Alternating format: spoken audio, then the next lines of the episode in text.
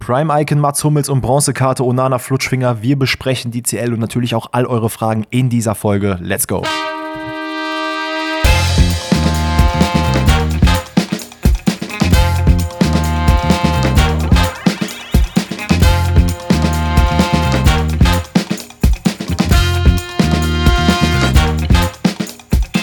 Grüezi alle miteinander, herzlich willkommen zu einer neuen Episode Pfosten rettet heute an einem hervorragenden Donnerstag. Leute, ihr könnt schon an meiner Stimme hören, Borussia Dortmund hat diese Todesgruppe einfach überstanden und wenn nicht ähm, ein gewisser Schiedsrichter ziemlich große Kacke gepfiffen hätte, dann wäre man sogar Gruppensieger und dann hätte man allen Hatern was zeigen können. Aber da wollen wir gar nicht mit anfangen, denn äh, wir haben natürlich erstmal andere Sachen, die wir noch besprechen wollen. Wir haben QA-Fragen, wir haben erstmal die Frage, wie es Alex geht. Wir haben noch müssen uns mindestens zwei, drei, vier, fünf Minuten dafür Zeit nehmen, wie viel Liebe ihr gestern und heute dagelassen habt.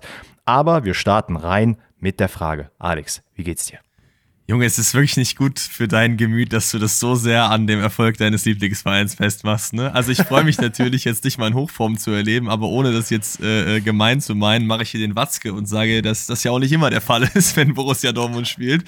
Deswegen, ähm, ja, freut mich, dich mal so zu sehen. Ja, mir geht's, mir geht's fantastisch. Also so der Winter zieht langsam so richtig äh, über, über Köln. Ich habe eben, äh, bin ich in den Keller gegangen und habe ähm, den Weihnachtsbaum rausgeholt. Und zwar, wir und haben so einen bei kleinen... linken C verloren. Nee, das, das nicht, aber es war schon ziemlich kalt. Nee, äh, wir haben so einen kleinen Plastik-Weihnachtsbaum und habe ich den einfach ausgepackt und dann ist mir aufgefallen, der Ständer fehlt einfach. Jetzt weiß ich nicht, wo der Ständer ist. Und diejenigen, die, ähm, habe ich das in der Story gehabt? Ich weiß jetzt, glaube ich, gar nicht mehr. Ähm, unser Keller, ist komplett vollgestellt, weil eine Freundin von Sophia, meiner Freundin, hat einen riesen Wasserschaden in der Wohnung und wohnt aber Ey. eigentlich normalerweise in Winterberg, also ihre Eltern wohnen da.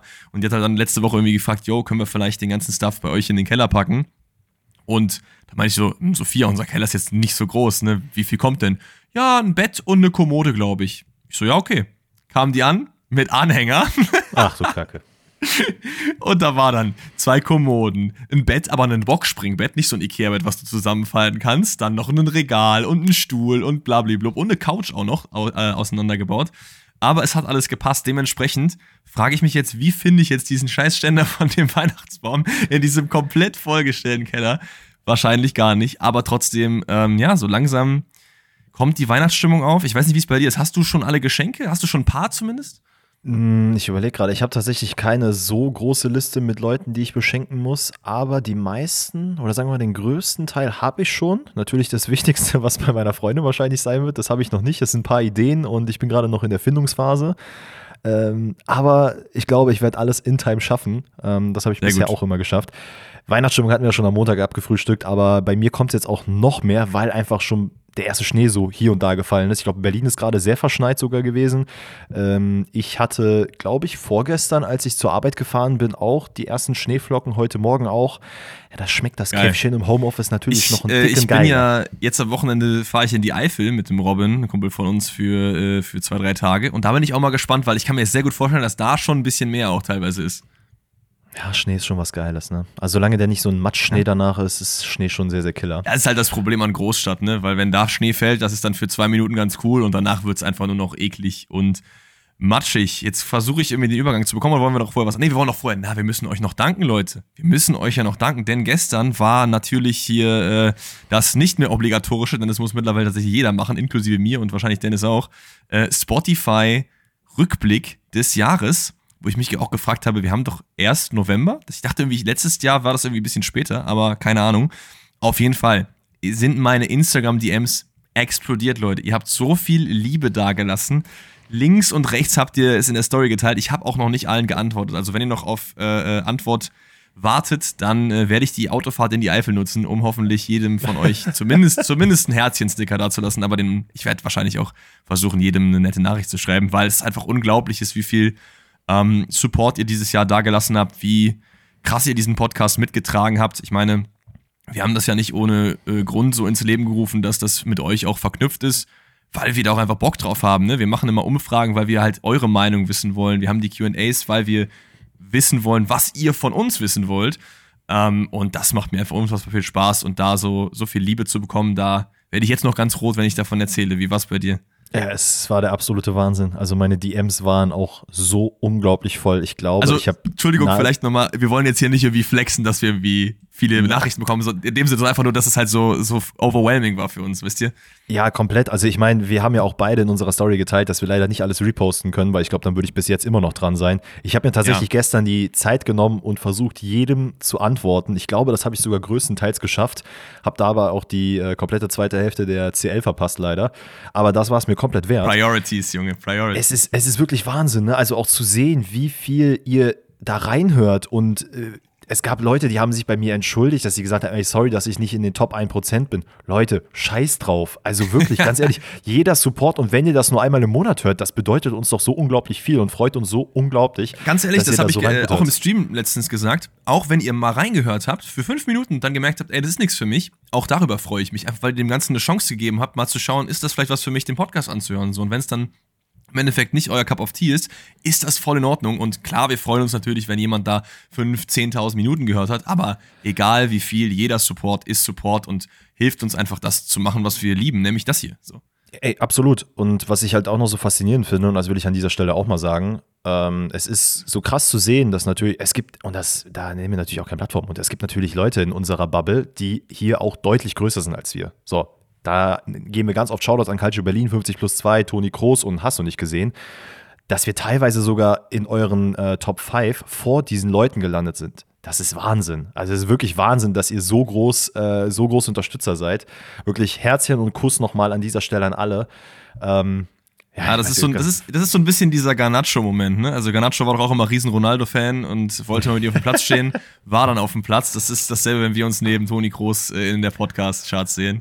So fühlen wir uns dann. Und so ist auch der Übergang zur Champions League, denn da hat Garnacho auf jeden Fall auch ein bisschen für Furore gesorgt. Wir hatten auf jeden Fall ähm, ein paar nice Partien, ein paar nicht so nice Partien und die besprechen wir jetzt natürlich mit euch. Ich weiß nicht, jetzt habe ich natürlich, wir haben im Danny habe ich im Vorhinein so viel Organisatorisches besprochen, aber wir haben nicht darüber geredet, wie die Reihenfolge der Spiele ist. Deswegen frage ich jetzt mal ganz transparent, auf was hast du Bock? Sollen wir erstmal die Bayern abfrühstücken, weil die waren ja gottlos langweilig. Ähm, das können wir sehr gerne machen oder sollen wir es alles. Naja, wobei, ja, komm, lass, wir können es gerne. Du hast auch gerade schon Manchester United angesprochen. Da fangen wir einfach heute mal mit dem Mittwoch an und enden mit dem Dienstag. Ähm, ja, ich, ich, so glaube, machen. ich glaube, die Reihenfolge ist eh nicht so wichtig. Wir wollen eher von langweilig nach Banger-Spiel gehen und nicht andersrum. Deswegen starten wir rein mit dem FC Bayern und ich glaube, das wird mal wieder ein Bayern-Spiel, wo wir nicht so viel zu sagen müssen. Äh, Diejenigen, die es nicht mitbekommen haben, 0 zu 0 geht das Ganze am Ende aus. Äh, Danny wird es gefreut haben, denn Matis Tell durfte von Anfang an ran, was ja schon mal nicht so schlecht ist, aber das ist auch, glaube ich, so der einzige interessante Fakt über dieses Spiel. Es gab ähm, ja, zwei nicht gegebene Elfmeter laut Thomas Müller. Einmal den Handelfmeter, der keiner war. Weiß ich auch nicht, warum man da Handelfmeter pfeifen sollte. Und der kleine Schubser gegen ihn, der für mich auch kein Elfmeter war. Weiß ich auch nicht, warum man da Elfmeter haben will. Und dann ist die Ja. Geschichte vom Spiel auch äh, zu Ende erzählt. Kopenhagen macht's, finde ich, defensiv. Entschuldigung. Kopenhagen macht's defensiv sehr, sehr gut. Ich finde, die hatten ein sehr gutes Stellungsspiel, haben Bayern echt teilweise zur Verzweiflung gebracht, versucht auch vorne äh, offensiv Akzente zu setzen. Ich weiß gar nicht, war es wieder Leraga, der diese eine gute Chance hat? Ich bin mir da gar nicht mehr sicher bei den Namen von den etwas unbekannteren Teams, ähm, wo Neuer dann die Hände zurückzieht und der knapp am linken Pfosten vorbeigeht. Deswegen, also das 0 zu 0 geht sowas von in Ordnung. Und äh, ja, ich werde jetzt hier nicht wieder sitzen und Kopenhagen stark reden, sondern Kopenhagen hat gut gemacht, aber Bayern muss schon auch dieses Spiel, gerade auch zu Hause, ein bisschen besser gestalten. Ich weiß nicht, hast du noch irgendwas zum Spiel? Ich würde auch nur meine zwei Cent kurz dazu geben. Also, du hast es angesprochen, Kopenhagen hat es ganz gut gemacht. Ähm, Bayern war aber auch wirklich jetzt nicht auf, dem, auf der Höhe ihres Schaffens. Ich glaube, Tuchel und alle anderen haben auch gesagt nach dem Spiel, ey, hätten wir deutlich besser machen müssen, haben es nicht gemacht. Da wurde ja auch, glaube ich, vor dem Spiel gefragt, also Thomas Tuchel, ob es denn in irgendeiner Art und Weise jetzt für ihn so ein wichtigeres Testspiel ist. Und da hat Tuchel Boah, natürlich das ist aber auch so eine richtige Disrespect-Frage, so, ne? Ja, komplett, natürlich. Also zu der Für zu, Kopenhagen natürlich geht es halt noch um den, das Achtelfinale. So. Also, Äh, genau, was ist das denn für natürlich. eine dumme Frage? Ist das für sie ein Testspiel? Entschuldigung, wer auch immer die Für- gestellt hat. für, für Bayern ist es natürlich in dem Sinne, kann man es vielleicht als Testspiel werten, wie auch immer, weil für Bayern geht es um gar nichts mehr. Bayern ist hier ganz klar Gruppensieger. Ähm, da geht's, oder ging es jetzt noch darum, dass man den Rekord, ich glaube, es sind 17 Gruppenspiele in Folge, die man ungeschlagen ist. Er ist natürlich absoluter Wahnsinn und dass man das noch äh, aufrechterhalten will. Aber auch einfach, es ist halt Nee, immer es waren, ein tatsächlich, es, es waren tatsächlich sogar nicht ungeschlagen. Die Serie ist nämlich jetzt gerissen. Das war gewonnen.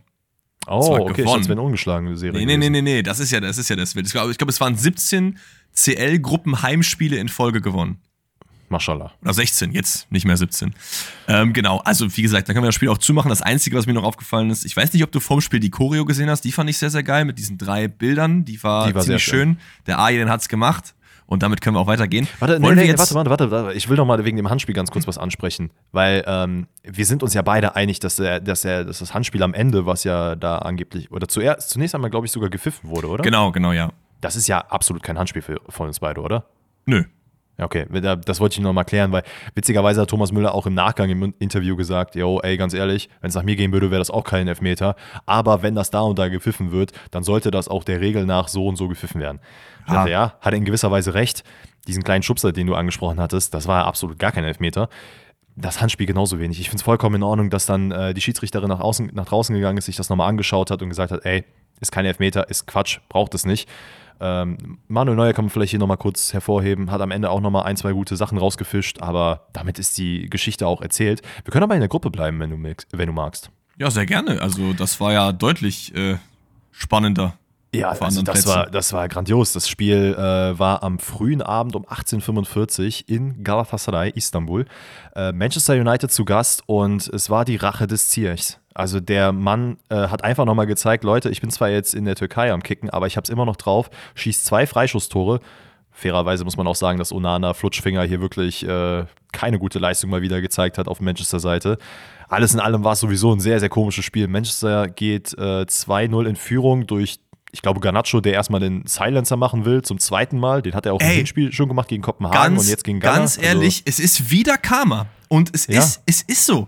Hätte der das nicht gemacht, hätte United das Spiel vielleicht 4-3 noch gewonnen. Aber dadurch, dass du dich da so hinstellst und in so einem Spiel sagst, äh, ich meine, der Move ist schon cool, du machst ein gutes Tor, so, ne, ich verstehe schon, woher das kommt, aber auch so diese, ich weiß, ich weiß nicht, ich, ich, ich, ich, ich feier's nicht so richtig. Also man muss auch sagen, er hat es in Kopenhagen gemacht. Manchester United hat 4 zu 3 verloren. Er hat es jetzt gegen Gala gemacht. Man hat am Ende 3-3 gespielt. Aber worum es mir dabei geht, ist eher, Bro, du, du führst 1-0. Okay. Du hast aber trotzdem bis zu dem Zeitpunkt jetzt kein krasses Spiel gemacht oder so und du bist in Istanbul, Alter. Da machst du doch nicht den Silencer. Die rasten doch noch mehr aus und ganz ehrlich, das ist halt so ein Fan-Effekt, der schadet deinem Team. Aber ich glaube nicht, dass Manchester United aktuell äh, solche Mentalitätsbestien auf dem Platz hat, dass die davon nochmal wachsen und noch krasser spielen, wenn dann halt das ganze Stadion mit 580 Nee. Dezibel auf dich anschreit. Absolut nicht. Es, es ist auch sehr beispielhaft, dass dann, er hat ja nicht nur den Silencer gemacht, während er gejubelt ist, er ist dann noch in die Richtung der Kurve gelaufen und er hat ja auch noch dann beim Abdrehen die Hände hinter die Ohren gemacht, auch noch. Wo ich mich auch frage, warum? Wurde jetzt im Vorhinein irgendwie so schlecht geredet von den Fans? Keine Ahnung. Und ich glaube, es ist auch McTominay, der dann das so sieht und dann zu ihm hingeht und sagt so, ey Bro, komm jetzt mal weg da, ne? Wir, wir haben noch ein Spiel zu spielen. Ich meine, er hat sogar eine gelbe Karte nach dem Jubel bekommen, wenn ich mich nicht irre. Ähm, Okay, fair. Ich, ich meine, es wäre ich mein, wär nach dem Tor gewesen. Aber wie dem auch sei, das zweite Tor, ein super geiles Tor von Bruno Fernandes, der dann richtig geil aus, ich glaube, so circa 20, 25 Meter in den Winkel knallt. Oh ja, und zu dem Zeitpunkt dachte man so, ja, okay, Sache vielleicht gegessen, weil es relativ früh passiert ist. Aber Gala kam zurück, wie gesagt, äh, Hakim Ziyech Freistoß, mal zwei. Äh, Icardi hat ein super krankes Tor, was er geschossen hätte, abgekannt bekommen, weil, glaube ich, irgendwie seine Schulter im Abseits war. Und das war wirklich richtig sexy. Also, das war so ein Moment, da habe ich mir gedacht, so, wow, alter Icardi, dass du sowas in so einem Moment überhaupt noch machst, denn ich rede über die, äh, die Möglichkeit, dass er vor Onana steht und quasi antäuscht, dass er den Schuss nimmt, Onana so ein bisschen ins Straucheln kommt und er dann über ihn legt und Onana dann einfach nach hinten kippt und nichts mehr machen kann. Äh, dachte ich mir so, wow, Alter, Icardi einfach wirklich maximal wild, irgendwie von der Bildfläche verschwunden und trotzdem ballt er so krank in Istanbul. Ja, jetzt Und- wieder gerumort zu Real Madrid, ne? Ja, Hast du also- auch gelesen?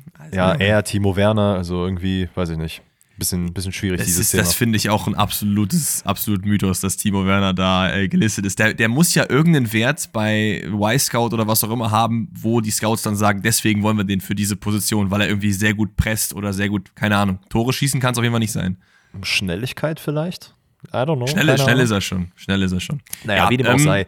Am Ende ist das Spiel, genau. sorry, wenn ich unterbreche, am Ende ist das Spiel 3 zu 3 ausgegangen. Manchester United äh, hätte am Ende noch die eine oder andere Möglichkeit gehabt. Gala hat ja ein, wieder ein sehr, sehr gutes Spiel gemacht. Manchester United hat an den Stellen wieder Schwächen gezeigt, wo sie immer Schwächen zeigen.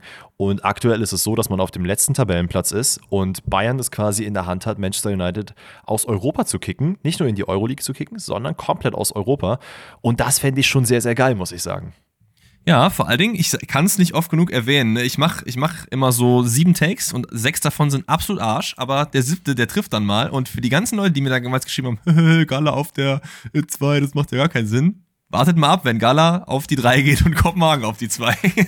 das Keine Ahnung. Fall, das glaube ich so noch fast neben der Todesgruppe die mitspannendste Gruppe, ne? Ja, ich, ich, ich muss auch sagen, ich finde es find sehr, sehr geil. Also Gala macht es äh, ziemlich, ziemlich gut, aber United auch dementsprechend schlecht. Die Frage ist jetzt an dich, mein lieber Dennis, wollen wir jetzt in diesem Spirit weitergehen und Gruppe B, C, D in der Reihenfolge machen oder willst du erstmal doch die deutschen Spiele alle machen? Mm, mm, mm, Lass uns die deutschen Spiele erstmal machen, weil man muss ganz ehrlich sagen, ähm, das einzige Spiel, wenn wir jetzt sowieso bei Mittwoch sind, was ja da auch noch stattgefunden hat, war Union Berlin. Und da lässt sich halt echt nicht viel so zu sagen. Äh, für diejenigen, die es geschaut haben, mein Beileid, ich war einer davon. Also das war einfach, muss ich ehrlich sagen, ich, ein ich sehr, sehr großes Auer. Es war ja, ein wirklich sehr, sehr großes Auer. Also es war kein gutes Fußballspiel. Es war irgendwie so ein ekliges Rumgehacke die ganze Zeit also es hat mir gar keinen Spaß gemacht, weil ich muss echt sagen, ich war ein bisschen, äh, und da bringe ich dieses schöne Wort rein, wofür wir eigentlich einen Phrasenschwein aufmachen müssen, Euphorie. Ich war euphorisch und dachte mir, ey, cool, unter einem neuen Trainer mal schauen, wie es denn so läuft. Und man hat Juranovic reingebracht, wo ich ehrlich sagen muss, ich bin ein kleiner Fan von, ähm, weil er doch ganz gut performt hat, bis er seine Schwächephase hatte und verletzt war, glaube ich. Man hat, hat auch einfach mit äh, Roussillon und Großens gespielt. Ja. Gleichzeitig man hat mir jetzt in diesem Spiel gezeigt, warum es vielleicht eine gute Entscheidung war, dass Juranovic in den letzten Wochen nicht gespielt hat, denn das war eine absolute Nullnummer leider von ihm. Ähm, aber so alles in allem, es hat halt nicht wirklich in irgendeiner Art und Weise mir einen Hype auf Union gegeben, sodass ich sagen würde, ey, geil, Alter, so wie sie jetzt gegen Braga gespielt haben, da geht's aber dann gegen die Bayern mal richtig zur und, Sache. Ja, und das ist das, warum ich halt sagte, dass Union dann aufpassen muss, wenn sie den Trainer wechseln, weil für mich ist der Trainereffekt, den man sich eventuell hofft, jetzt schon, weiß ich nicht, bisschen gedämpft auf jeden Fall. Ich würde nicht sagen, er ist komplett weg, weil die erste Bundesliga-Partie steht ja noch aus. Ähm, weil ich glaube, an dem letzten Spieltag war ja noch Marie-Louise Ether und wie heißt denn jetzt der andere nochmal, habe ich jetzt vergessen. Grote, Grote genau. Grote und Ether. Ähm, die waren ja an der Seitenlinie. Deswegen will ich das jetzt nicht ganz schlecht reden, aber ja, wir warten mal ab. Wir warten mal ab. Aber du hast es, du hast es gesagt, es ist kein gutes Spiel von Union. Es ist ein viel, es ist ein Rumgehacke. Es ist vor allem mal wieder so ein Spiel, wo man sagen muss, da muss doch was gehen. Frühe rote Karte, man geht sogar irgendwie in Führung, aber schafft es halt dann trotzdem nicht, das irgendwie über die Zeit zu retten. Und da hätte man, es wäre ja durchaus, ich meine, es ist auch immer noch was drin, wenn wir auf die Gruppe schauen. Ähm, aber es wäre ja durchaus möglich gewesen, hier die Euroleague klar zu machen, mehr oder weniger. Ja, natürlich. Und das ist halt der Punkt. Ich glaube, am Ende hat man auch gesehen in den Gesichtern von vielen Spielern, unter anderem von Gosens, dass man da doch sehr genervt von war, dass man es nicht geschafft hat. Dass man es natürlich jetzt gegen Real, ich weiß gar nicht, hat man es in der eigenen Hand, das noch zu drehen? Nee, ähm, also Braga muss auf jeden Fall gegen Neapel verlieren und man muss gegen äh, Real gewinnen. Sonst wird das nichts. Ja. Da, ähm, ohne jetzt äh, den Union-Fans hier, die uns zuhören, Hoff, äh, Hoffnung wegzunehmen, aber ich glaube, das könnte eine sehr schwierige Aufgabe sein, weil ich glaube, auch Real Madrid wird genauso wie Bayern das Trikot anziehen und trotzdem Vollgas geben. Gerade wenn Jude Bellingham auf dem Platz ist, der einfach wieder geballt hat, aber das ist ein anderes Thema. Ähm, was ich noch geil finde in diesem Spiel, ist diese Schwalbe von Toussaint, die einfach, also wirklich, das ist für mich das Highlight des Spiels gewesen. Ich habe mir einen Screenshot gemacht und ich würde mir am liebsten als Hintergrundbild machen, weil es einfach so eine wunderschöne Schwalbe war. Es gibt absolut gar keine Berührung. Toussaint fällt im Strafraum, springt ab, macht so ein bisschen den Auerbach äh, wie im Schwimmbad legt sich dann hin und diskutiert dann vehement mit dem Schiedsrichter, warum er denn eine gelbe Karte dafür bekommen hat. Es gab absolut keine Berührung und ähm, ja, vor allen Dingen, er hat halt, hat halt direkt, direkt nach dem Sprung ja eigentlich schon gemerkt, dass es kein Foul war. Deswegen frage ich mich, warum er dann wegen der gelben Karte diskutiert. Weil du siehst halt, er fliegt halt hin und hebt nicht mal so die Arme, so ist einfach so, ja, okay. Hat es, es, ist einfach, es einfach wunderschön. Das, das Tor, das 1-0, was du angesprochen hast, in der 42. Minute, Roussillon auf der linken Seite äh, nutzt die Lücke, die bei Braga entstanden ist durch die rote Karte. Gosens zieht dann einfach von der linken Seite ab. Ball geht ins Tor. Es gab noch diese eine Kontroverse, könnte man sie nennen vielleicht, ähm, wenn man ein Feind des Handspiels ist.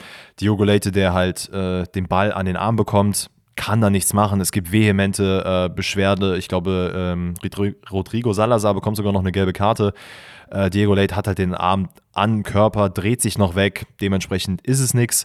Und in der 50. Minute ist es dann eben das 1-1, was dann doch gefallen ist. Juranovic mit einem absoluten Katastrophenpass. Äh, Union gar nicht gut sortiert in der Defensive. Ich glaube, Roussillon steht irgendwo gefühlt äh, auf der Bank ähm, auf jeden Fall nicht auf dem Spielfeld oder auf der linken Verteidigerposition. Äh, ich glaube, Diallo ist es dann, der auf rechts komplett frei ist, bekommt den Ball und zieht ihn dann rein. Und dann steht es halt 1-1 und man fragt sich halt wirklich so, ey, wie kann das sein, dass man seit der 30. Minute mit einem Mann mehr spielt und es einfach nicht gedeichselt bekommt, diese Führung zu einem zu verteidigen Geschweige denn davon noch vielleicht ein Tor zu machen und hier mit dem Sieg vom Platz zu gehen. Vor allen Dingen, du hast es nicht gesehen, finde ich. Ne? Also oft ist es ja in Spielen, wo eine Mannschaft zu zehnt ist, dass du ganz klar sofort erkennen kannst, wer hier im Nachteil ist. Hier nicht. Also ich hätte Nee, jetzt, auch sagen können, Union ist zu zehnt. Das hätte ich auch die abgekauft, ohne oben links auf die äh, Anzeige zu schauen, weil Braga teilweise nach vorne echt noch viel versucht hat und Union geschwommen ist fast hinten. Ja. Und das zu äh, 11 gegen 10. Ja, also auch da äh, wieder nicht so dolle. Aber wie gesagt, ich will nicht alles schlecht reden. Ähm, ich, ich finde, in der Liga muss man wirklich drüber nachdenken, ob man mit Gosens und Roussillon geht oder vielleicht auch nur mit Roussillon, weil ich weiß, letzte Woche hat er eigentlich ein ganz gutes Spiel gemacht. Ähm, aber Bielica wird sich da sicher einiges einfallen lassen und man spielt aber jetzt gegen Bayern, ne? Mhm. Ja, das, ja, ja, Trainereffekt Kannst, du, AD. kannst du dir so viel einfallen lassen, wie du willst. Ich glaube, das wird äh, sehr, sehr schwer. Ja, ja. Zumal du halt auch nicht, du bist halt auch gerade nicht in dieser Mentalitätshochphase, in der du halt sein müsstest, um die Bayern zu besiegen, ne? Also so Bochum oder so würde ich das jetzt voll zutrauen. Oder, keine Ahnung. Ja. Also viel eher als Union. ja Obwohl ja auf dem Papier Union doch deutlich besser ist. Naja, ähm, lass uns die Gruppe C, wollen wir die Gruppe C dann zumindest zumachen mit Real Madrid? Du hast ja gerade schon gesagt, äh, Bellingham hat wieder ein bisschen geballt. Ähm, Neapel finde ich im Spiel im Santiago Bernabeo hält eigentlich ganz gut mit, kommt auch äh, zu einer Führung, wildes Spiel mit vielen geilen Szenen, aber Real macht es einfach besser. Bellingham spielt wieder diese falsche Neun, wo er da irgendwie in die Halbräume reinsticht und das macht er geisteskrank gut. Also es gibt ja diese Halbfeldflanke, die dann auch zum Kopfballtor führt und da hast du gedacht, der Mann hat in seinem Leben noch nichts anderes gemacht, als da zu Es, spielen. es, es ist so geistesgestört. Ne? Also der Mann kann wirklich gerade einfach alles machen und es funktioniert. Und das einfach in seinem Alter. ist- Also ich muss auch sagen, fernab davon, dass ich natürlich eine sehr, sehr große Fanbrille aufhabe, äh, glaube ich, spreche ich für jeden anderen auch, dass das einfach ein Wahnsinnsspieler aktuell ist und dass wir, doch, würde ich schon behaupten, aktuell gerade vielleicht von ja, vom besten Spieler in Europa sprechen, wenn nicht sogar vielleicht in den Top 3. Nennen wir es mal, sagen wir mal Top 3. Ich wüsste nicht, wer besser ist. Ich wüsste nicht, wer besser ist. Dann nehmen wir Bellingham auf die 1. Let's go. Ja. Außer Bino Gittens natürlich, aber zu dem kommen wir gleich noch. ähm, ja, hat einen Assist und ein Tor gemacht, äh, Ausgangslage in der Gruppe C, dementsprechend, wie wir es gerade gesagt haben, Real, Safe, Gruppenerster, Neapel ähm, müsste theoretisch noch, wenn sie gegen Braga hoch verlieren, um den CL-Spot zittern. Ähm, aber eine Union kann noch auf Neapel hoffen und noch die Euroleague klar machen auf dem vierten Platz. Und dann gehen wir weiter zum nächsten deutschen Spieler. Oder möchtest du erst äh, die Leipziger machen, bevor wir zum Highlight kommen? Hm, Lass uns noch schnell die Leipziger machen. Ähm, Easy. Da ist es äh, sehr, sehr erschreckend zu sehen, muss ich ehrlich sagen. Ähm, man geht in dieses Spiel rein und denkt sich eigentlich, ja, okay, das wird wahrscheinlich wieder so eine 6-0-Klatsche sein, wie es halt Leipzig in der letzten Zeit tatsächlich sehr oft hatte, wenn man gegen Manchester City gespielt hatte. Ähm, aber es ist hier ein komplett anderes Spiel. Also Manchester City hat einen kompletten Totalausfall in der Defensive. Akanji, also der hat ja jetzt in letzter Zeit gezeigt, okay, der ist für Höheres berufen, äh, als das, was er in Dortmund gezeigt hat. Das war so ein bisschen wieder so eine Dortmund-Comeback-Phase, denn da hat gar nichts bei ihm an diesem Tag funktioniert. Äh, aus RB-Sicht, man hat einfach simples Spiel gehabt. Ball erobern, Ball nach vorne und Abfahrt. Immer wieder Openda eingesetzt, der es ausgenutzt hat, dass Manchester City gefühlt auf der äh, Mittellinie ihre Viererkette bzw. Dreierkette dann am Ende hatte, weil es am Ende tatsächlich immer nur drei gewesen sind. Äh, es ist Wahnsinn gewesen. Also man führt auch sehr schnell äh, 2-0. Also zwölfte Minute ist es, Openda wird geschickt, weil Blaswig einfach einen äh, phänomenalen Abschluss hat. Äh, Akanji steht halt, ne, wie ich gerade meinte, nicht so gut, äh, kommt dann auch nicht wirklich hinterher, verteidigt dann auch nicht gut, Ruben Diaz schon auch nicht. Openda macht es dann einfach easy rein, 1-0 und in 33 Minute nicht direkt das gleiche, aber vom Spielstil her das gleiche. David Raum gewinnt in der eigenen Hälfte den Ball. Ich glaube, ich weiß gar nicht, ob er es dann noch ist, der den Ball spielt, aber einmal die Mittellinie runter äh, oder die Seitenlinie runter, sorry. Und auch da Manchester City wieder komplett hoch. Openda läuft durch, macht ihn rein und dann dachtest du dir so, Alter, was ist denn eigentlich mit City los? Die haben doch letztes Jahr die Champions League gewonnen, oder nicht? Mit den Ja. Leuten. Das, das, das stimmt. Ich fand's, äh, ich finde immer so lustig, Guardiola an der Seitenlinie zu beobachten, wenn sein Team in defensiven Fehler macht. Ne? Der bricht gefühlt zusammen, als hätte er einen Herzinfarkt bekommen. Jedes Mal. Weil er sich einfach denkt, Ruben, wie kannst du da so außen hingehen? Das ist doch glasklar, dass äh, Openda dadurch Ey, sticht. das war, nee, das aber war, bei, war gut kurz, das war bei dem 2-0, das war so lustig, als er nämlich diesen Ball auf der Seitenlinie bekommen hat. Siehst du, wie Guardiola da auch steht und einfach nur so die Hände so wegschmeißt. Ich, Alter, guck mal, ganz ehrlich, was macht der da, Leute? So eine Scheiße, die sage ich euch jeden Tag im Training. Und die macht ihr jetzt falsch. So, was soll das? Das Ding ist, wahrscheinlich sagt er das wirklich jeden Tag im Training. So, Ruben, du darfst da nicht so hingehen. So, und dann würde es mich halt auch äh, wurmen, wenn das passiert. Aber Danny hat gesagt, wir haben die DCL gewonnen. Danny wurde gezeigt, wir haben die DCL gewonnen, denn in der zweiten mhm. Hälfte wird eine Aufholjagd gestartet à la Manchester City. Es ist, glaube ich, Haaland, der in der 54. da eröffnet. Ähm, irgendwann ist der Ball halt auch mal drin. Ich glaube, irgendwer macht einen ganz guten Laufweg und zieht irgendwie ein, zwei Leute aus der Viererkette raus, gerade in der Mitte, sodass halt Haaland dann die Gegenbewegung machen kann und dann durchstechen kann. Ähm, macht er sehr, sehr stark. Und dann. Ich glaube, es ist auch an der Stelle, dass Klostermann und Simakon einfach zu nah aneinander sind. Und ich glaube, mhm. es ist sogar Klostermann, der die Bewegung nach vorne macht und dann dementsprechend ein bisschen Koordination fehlt. Und ja, Haaland ist halt Klar. Haaland so, ne? Und dann, äh, ja, Auftritt Phil Foden. Also der beste Spieler, den Guardiola hier trainiert hat. In dem Spiel habe ich ihm das sogar fast geglaubt. Also 70. wie er da den Ball mitnimmt von Guardiola. Weltklasse. Das ist schon ekelhaft, ne? Also wie man so gut sein kann. Und das Faszinierende ist ja einfach, wir sprechen von einem Phil Foden, der ja nicht immer von Anfang an spielt. Ich weiß nicht, ob es mittlerweile, mittlerweile ist es besser geworden, aber von einem Jahr, wo er auch schon so krank performt hat, da gab es einfach Situationen, da hat er mal so zwei, drei Spiele nicht gespielt und du fragst dich einfach so, hä, warum? Aber das ist immer so bei Manchester City. Du hast immer so wieder Eben. Spieler, die halt krank performen, ähm, wo du dir denkst, Alter, die müssen doch eigentlich jedes Spiel spielen. Oder es kommen Spieler hin, wie zum Beispiel ein äh, Doku, wo ich mir denke, ja, er ist cool. Äh, ich finde ihn auch sehr, sehr geil, aber der wird halt niemals bei Manchester City von Anfang an spielen. Bumm, hat er einfach eine, Start, äh, eine Startelf-Garantie. Also, es ist Wahnsinn. Phil Foden in ja, diesem, das stimmt. Ich, ich, diesem Ding ich, einfach krank. Vielleicht, vielleicht kleiner Call von mir. Ich finde Foden vielleicht weg von City, weil das ist so ein geiler Spieler und das ist für mich ein Spieler, den ich von den Anlagen her auf demselben Niveau gerade oder eine selbe Zukunft prophezeie wie Jude Bellingham, würde ich behaupten, auf der Position, weil ich finde, am Ball, der kann halt alles. Es mhm. sieht alles so leicht aus. Aber er wird halt niemals diesen Ballon d'Or-Type-Player sein bei City. Wird er nicht, weil er da nicht der Star ist. Ich und glaube, bei einem anderen Team wäre es geiler. Ich glaube, ich würde da nicht mitgehen. Okay, ähm, krass. Ich denke nämlich, also Kevin De Bruyne wird ja auch früher oder später seine Karriere irgendwann mal beenden. Ähm, das, das heißt, ist ja nicht dieselbe Position. Nein, nein, nein, natürlich nicht. Aber dann hast du zumindest so diesen, dann kann er wieder ein bisschen diesen Spielgeber machen. Haaland wird früher oder später, glaube ich, nicht bei Manchester City äh, bleiben, sondern wird dann früher oder später zu Real Madrid wechseln oder zu irgendeinem anderen Club. Ich kann mir auch bei Barcelona vorstellen. Ganz ehrlich, ich hatte mal FIFA gezockt im Karrieremodus, er ist ja zu Barcelona gegangen, also bitte zu Barcelona gehen. Okay. Ähm, ich glaube, es gab ja auch schon mal Gespräche, war das kurz nach seinem Wechsel zu Manchester City gab es schon irgendwie Gespräche, ja, das ist irgendwie nur so eine Art Sprungbrett. Und ähm, Phil Foden hat ja auch, äh, oder ich glaube, seine Familie ist ja auch Manchester City-Fan. Äh, er ist ja auch von klein auf in der Akademie. Weswegen ich schon glaube, gerade wenn der Erfolg dann auch kommt, dass es dann halt heißt, so, ey, ich bin hier aufgewachsen, ich werde hier groß, das ist halt mein Team, wir haben die CL gewonnen, wir gewinnen die Premier League, wir sind halt so krass, hier will ich bleiben. Gut, aber das ist ja jetzt keine 180-Grad-Wende von dem, was ich gesagt habe. Ne? Wenn jetzt Haaland und De Bruyne weg sind, dann hat natürlich Foden wieder ein bisschen mehr Platz für sich selber, weil ich finde, für mich in der City-Offensive ist es, ist es einfach zu viel. Die haben zu viele gute Leute, dass die halt alle einzeln individuell glänzen können. Das finde ich halt. Julian Alvarez ist genauso. Also der wird ja. auch niemals auf diesem äh, Haaland, MAP oder wie auch immer Level sein, weil er einfach jedes Mal im Schatten von jemandem sein wird. Leider. Come to Dortmund. Ja, das wäre wild. so, aber wir machen das Spiel noch fertig. Es gibt noch dieses Absetztor von Carvalho. Hu, habe ich mich gefragt, wer hat er das Tor gemacht für Leipzig? Ist das irgendwie so ein Jugendspieler oder so? Weil er hat ja noch keine Partie gemacht davor, oder? Ja, also War der mal in der Le Bundesliga unterwegs? Er hat ab und zu mal, äh, warte mal, du weißt aber, wer der Spieler ist, oder? Ja, natürlich. Ja, okay. Ja. Ich habe es jetzt falsch verstanden. Er hat ab und zu, ab und zu mal ein paar Minuten bekommen, aber immer so kurz vor Schluss. Also die Leier ist auf jeden Fall bisher, glaube ich, noch nicht so aufgegangen, wie man sich erhofft hat. Was, glaube ich, auch einfach daran liegt, dass Xavi Simmons einfach geisteskrank ballt. Das, das, das mag sein. Äh, hat da das Tor mit dem Hintern geil vorbereitet. Fand ich auf jeden Fall sehr, sehr wild. Aber ähm, die späte Erlösung für City ist der späte K.O.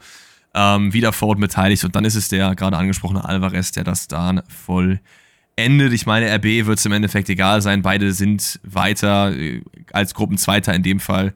Hätte die Gruppenerster eventuell noch klar machen können mit diesem Spiel, aber hat man nicht. Und äh, ja, im anderen Spiel gewinnen die Young Boys gegen Roter Stern Belgrad, sichern sich die Europa League, ist vielleicht auch noch eine Erwähnung wert, aber damit ist die Gruppe glaube ich, exkludiert in, in, in zwei Wochen von unserem Donnerstags-Podcast, weil da ist alles schon entschieden. Da gibt es keine einzige Sache, die mehr sich verändern kann. Deswegen machen wir die zu und kommen zu äh, dem großen, nee, der großen, das ist ja die Borussia. Borussia Dortmund.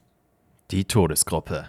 Und Leute, das ist ein Wie Call, stolz, wie stolz bist du, dass sie das da rausgeschafft haben? Ich hör's, ich hör's richtig in jedem deiner Worte, wenn es so darum geht. Ey, anders. Es ist wirklich anders. Das Geile ist einfach, und das unterstreicht es nochmal, ich habe es gecallt. Mir haben Leute geschrieben, nachdem das passiert ist, ey, du hast es ja gecallt. Ich war so überglücklich, dass ich mir einfach dachte, wow, ich habe einen, einen, wirklich einen Call richtig gehabt. Ja gut, was soll, aber true, aber was, ganz ehrlich, das gebe ich dir nur halbwegs, weil was sollst du auch sagen? Sollst du jetzt als Sommerfan sagen, die werden Vierter? Naja, um ehrlich zu sein, ich habe ja auch in der Prognose gesagt, ey, realistisch gesehen wird es unglaublich schwer und ich glaube, man wird eher Richtung zweiter Platz schielen. Habe aber auch gesagt, dass PSG äh, botchen würde und danach am Ende Dortmund irgendwie gewinnt. Das bleibt ja noch offen, ähm, ob das dann tatsächlich in Dortmund im letzten Spiel passiert. Ey, aber ich bin übertrieben stolz. Ähm, das, das Problem ist aber bei mir, und ich merke das, oder ich kann mir jetzt schon denken, wie ich am Montag darüber reden werde. Jetzt würde ich gerne Dortmund in allen Tönen loben. Ähm, und das Problem ist aber, ich weiß, wenn ich das jetzt mache, dann ist das so ein bisschen dieser Sali Özcan-Effekt. Die werden dann gegen Leverkusen sehr kacke spielen. Und dann bin ich am Montag wieder hier und bin maximal genervt. Ich finde es so geil, dass Sali Özcan einfach existiert und nichts davon weiß, dass es den Sali Özcan-Effekt bei uns gibt. Ich finde das irgendwie, ja. das ist das Sali Özcan-Effekt. Ja, vielleicht. Oh. Also trotzdem, ähm, ich bin da genau auf deiner Party in dem Sinne, dass ich halt auch einfach finde, dass Dortmund komplett verdient weitergekommen ist in dieser Gruppe. Ich habe selber null erwartet, weil im Gegensatz zu dir, der den Call gemacht hat, auf zwei habe ich den Call auf vier gemacht. Wissen wir alle noch zu gut. Muss man aber auch sagen, ich, ich finde, dass es jetzt nicht so abwegig war, Dortmund dort auf vier zu setzen im Vorhinein, im, im Nachhinein. Weil, weil, weil, sind wir mal ehrlich, Milan viel schwächer als erwartet, meiner Meinung nach. PSG Definitiv. auch deutlich schwächer als erwartet, weil ich einfach dachte, ohne Neymar und ohne Messi wird es deutlich besser werden, wenn man wieder auf so die, ist das Team ist der Star, mhm. Route geht, außerhalb von MAP natürlich, aber das hat ja auch gar nicht funktioniert. Und Dortmund zeigt einfach an, im Gegensatz zur Bundesliga ein ganz anderes Gesicht in der Champions League und spielt da auf einmal wundervoll auf. Ich habe das Spiel mit dem Robin Kumpel von uns, der meinte auch so, sag mal, ich habe jetzt nur Dortmund in der Bundesliga bis jetzt geschaut, ne? Aber sind das zwei Mannschaften oder Ey, aber Spiele, auch, so auch das habe ich gecallt. Ich habe gesagt, als ich meinte, ja, die werden Zweiter in der stimmt, Gruppe, da hast stimmt, du daran erinnere ich mich noch. Da habe ich nämlich auch gesagt, ja, in der Bundesliga spielen ja Kacke, aber glaub mir, in der Champions League haben die ein anderes Gesicht. Ähm, Geil. Das hat sich auch gezeigt. Und ich muss übrigens nochmal Shoutout an der Stelle an äh, Martina, Marian und Hanno geben, mit denen ich während des Spiels äh, hin und her geschrieben habe. Ich weiß nicht, es ist einfach spontan entstanden. Äh, Martina war im Stadion und äh, hat mir noch so vorher geschrieben und meinte so, ja, übrigens, ne, aber Forza Milan. Und da dachte ich mir, ah, da kann ich nicht ganz mitgehen. Hat mir danach aber noch äh, ganz lieb geschrieben, dass die Dortmund-Fans richtig viel Gas gegeben haben und es natürlich enttäuschend auf Milan-Seite war. Aber mit den anderen beiden, ich war die ganze Zeit hin und her am Tackern. Ähm, ich weiß gar nicht jetzt, wer von den beiden es war, aber einer hat auf jeden Fall den Danny gemacht und ist eingeschlafen. Es, es, war wirklich wie so eine Art Watch-Along mit drei Leuten. Es war richtig, richtig Geil. nice, hat sich spontan ergeben. Und Nee, ich bin äh, super happy gewesen mit diesem Spiel. Es war einfach, wie du sagst, ein komplett anderes Gesicht als das, was man jetzt gegen Stuttgart und Bayern gezeigt hat. Ich meine, das Gladbach-Spiel hat es ja schon gezeigt, aber hier war auch einfach mal spielerisch viel, viel mehr da. Zur Wahrheit gehört natürlich auch, dass Milan jetzt nicht ihren besten Tag hatte, äh, hatte generell sehr Verletzungs, ähm, sehr, sehr viel Verletzungspech. Viererkette äh, war quasi nur, glaube ich, Malik Chow wirklich da, der sich dann ja auch im Spiel verletzt hat, wo dann so ein bisschen diesen Bruch gegeben hat im gesamten Spiel. Ähm, mhm. Auf Dortmunder Seite muss man auch fairerweise sagen, gab es so eine oder andere Situation, wo man mal sagt, ey, da müsste man echt mal überlegen, gerade die Außenverteidigerposition, insbesondere auf der linken Seite mit Benzebaini, ähm, war nicht so erfolgreich, wie man sich das hätte vielleicht vorstellen können. Der Milan hat immer wieder probiert, von der Seite anzugreifen, hat immer wieder geschafft, Jamie Bino Gittens in die verteidigende Position zu bringen was er natürlich nicht ist und dementsprechend sehr große Defizite hatte gegenüber Chukwumese. Ähm, aber ich finde find tatsächlich krass, dass, dass Benze Baini so der mit schwächste Transfer des BVB diesen, diesen Sommer irgendwie war, weil ich eigentlich dachte, ey, das, der füllt eine Lücke, die, die da entstanden ist, der macht das eigentlich ziemlich gut, aber irgendwie will es nicht so richtig klappen, finde ich. Ja, wobei wir auch schon gesagt haben, dass er dadurch, dass er eigentlich konstant in Ordnung Leistung bringt, dass das halt so ein bisschen rüberkommt. Wenn du dann nämlich so Stimmt, Spitzen hatte, hast wie jetzt. Wo Füllkrug, wir im Stadion waren, hat er doch ein gutes Spiel auch gemacht, ne? Genau, Milan, wenn, ne? du, wenn Stimmt, du jetzt ja. so Spitzen hast wie Füllkrug, der ja auch ein überragendes Spiel gemacht hat, genau wie Marcel Sabitzer, äh, der auch gegen Gladbach schon sehr, sehr gut performt hat, dann fällt das halt nicht so in, ins Gewicht und dann denkst du, ah ja, Benzobaini ist nicht so krass. Ähm, hat aber in dem Spiel auch tatsächlich jetzt, also ja, war jetzt, glaube ich, nicht der beste BVB-Spieler, hat aber trotzdem ein gutes Spiel gemacht. Ähm, alles in allem ja, also Jamie Bino geht in so Malen. Malen kann man vielleicht auch hier vielleicht ein bisschen ausklammern. War jetzt auch nicht so sein bester Tag, wurde ja auch dann recht früh, glaube ich, in der 50 Minute ausgewechselt. Ähm, Pulisic hat ein gutes Spiel gemacht, das kann man hier vielleicht auch erwähnen, aber Lirum Larum, es ist, äh, glaube ich, einfach nur zu erwähnen, dass Mats Hummels seinen fünften Herbst hat und äh, der, also das war eine geistesgestörte Prime-Performance. Ich glaube, der Mann hatte 92% Zweikampfquote, hat gefühlt 80 seiner äh, 82 Bodenzweikämpfe gewonnen, hat gegen Giroud die ganze Zeit im Zweikampf gestanden, alles gewonnen. Der Mann hat abgeräumt, was das Zeug hält. Und ich habe witzigerweise, Shoutout an Tugay, falls er diesen Podcast hören sollte, ähm, damals mit ihm in der Jugend Fußball gespielt und der Mann hatte ein Talent und das war einfach jeden Mann abzugrätschen, indem er sich einfach auf den Boden gesetzt hat. Also es war einfach so eine ganz eigene Grätsche. Er hat sich hingesetzt und der Gegner war verwirrt und dann hatte der den Ball. Aber er hat immer im perfekten Moment gegrätscht und genau das hat Mats Hummels auch gemacht. Der Mann ist überall mit einem Dropkick reingesprungen. Es hat einmal nicht funktioniert, glaube ich, gegen äh, Ruben Loftus-Cheek, aber der Mann ist überall mit einer Beinschere reingesprungen. Also, Doch, gegen, gegen Ruben Loftus-Cheek, die Szene war auch richtig wichtig, weil er ihn dann so trotzdem ein bisschen nach außen gedrängt hat und er nicht direkt passen konnte. Gut, natürlich, aber in dem Moment hat er auf dem Papier Ja. den Zweikampf verloren, True. aber das war die einzige Grätsche, die er jetzt nicht perfekt gesessen hat. Aber trotzdem einfach Mats Hummels, geistesgestört. Geistesgestört, Ja, was dieser Mann Also für- geleistet hat. F- Für mich hat er sich mit diesem Spiel auch endgültig den Stammplatz in der Nationalelf verdient. Also wenn Mats Hummels nicht jedes Spiel von jetzt an spielt für Consistency und auch bei der EM der äh, Leader in der Verteidigung ist, dann weiß ich auch nicht so. Der ist auch so intelligent, weil er einfach auch natürlich. Ich finde gar nicht, dass er so langsam ist. Finde ich nicht. Ich finde, in der Spitze ist er, glaube ich, echt noch gut unterwegs, aber halt, er braucht halt ein bisschen, bis er halt dahin kommt, so, ne? Und diese Reaktionsschnelligkeit in dem Sinne vom Kopf her, ist einfach wild. Also ich, es gibt diese eine Szene, das ist ja die mit Loftus Cheek, wo dieser lange Ball kommt und ich habe mal auf Hummels geachtet, wie früh er einfach losrennt, weil er erkennt, dass das der Threat ist und dann ihn versucht nur abzugrätschen. Keine, keine Ahnung, also, Mhm. Also, I, wildes I, Spiel von mean, ihm. I mean, er muss es natürlich auch machen, weil er weiß, dass er ähm, Geschwindigkeitsdefizite hat gegen andere Spieler, was ja auch vollkommen in Ordnung ist. Und dass er das eben dadurch ausgleichen muss, dass er das Spiel sehr früh lesen kann. Ähm, man muss aber auch zur Wahrheit hier sagen, der Mann springt halt auch einfach ab und ist schneller in der Luft, als er scheinbar im Laufen ist. Dementsprechend äh, kann er das auch so wettmachen. Also, mir, mir blieb wirklich die Spucke weg. Als ich jeden Zweikampf gesehen habe bei Hummels, hatte ich einfach diese Confidence, dass ich gedacht habe, so, ja, den gewinnt er eh. Nicht so, wie ich Meinst das du, oft, bei kurz Leuten bevor habe. wir auf die, die, die Highlights reingehen, meinst du, du äh, packst Mats Hummels im Sprintduell? Ich habe mal gerade den Topspeed rausgesucht von ihm. Nee. Knapp 33 km/h Topspeed. Das ist nicht wenig. Wann, wann hat er das? Also jetzt diese Saison. Dieses Jahr, dieses Jahr, diese Saison. Das meine ich halt. Das wirkt immer so, als wären die so gefühlt einfach irgendwelche Trucks so, aber der ist schon schnell. ja, also gut, man muss natürlich dann äh, festlegen, okay, war das jetzt Antritt, war das jetzt Endgeschwindigkeit, was auch immer. Ich glaube, Endgeschwindigkeit. Natürlich war es nicht Antritt, na klar.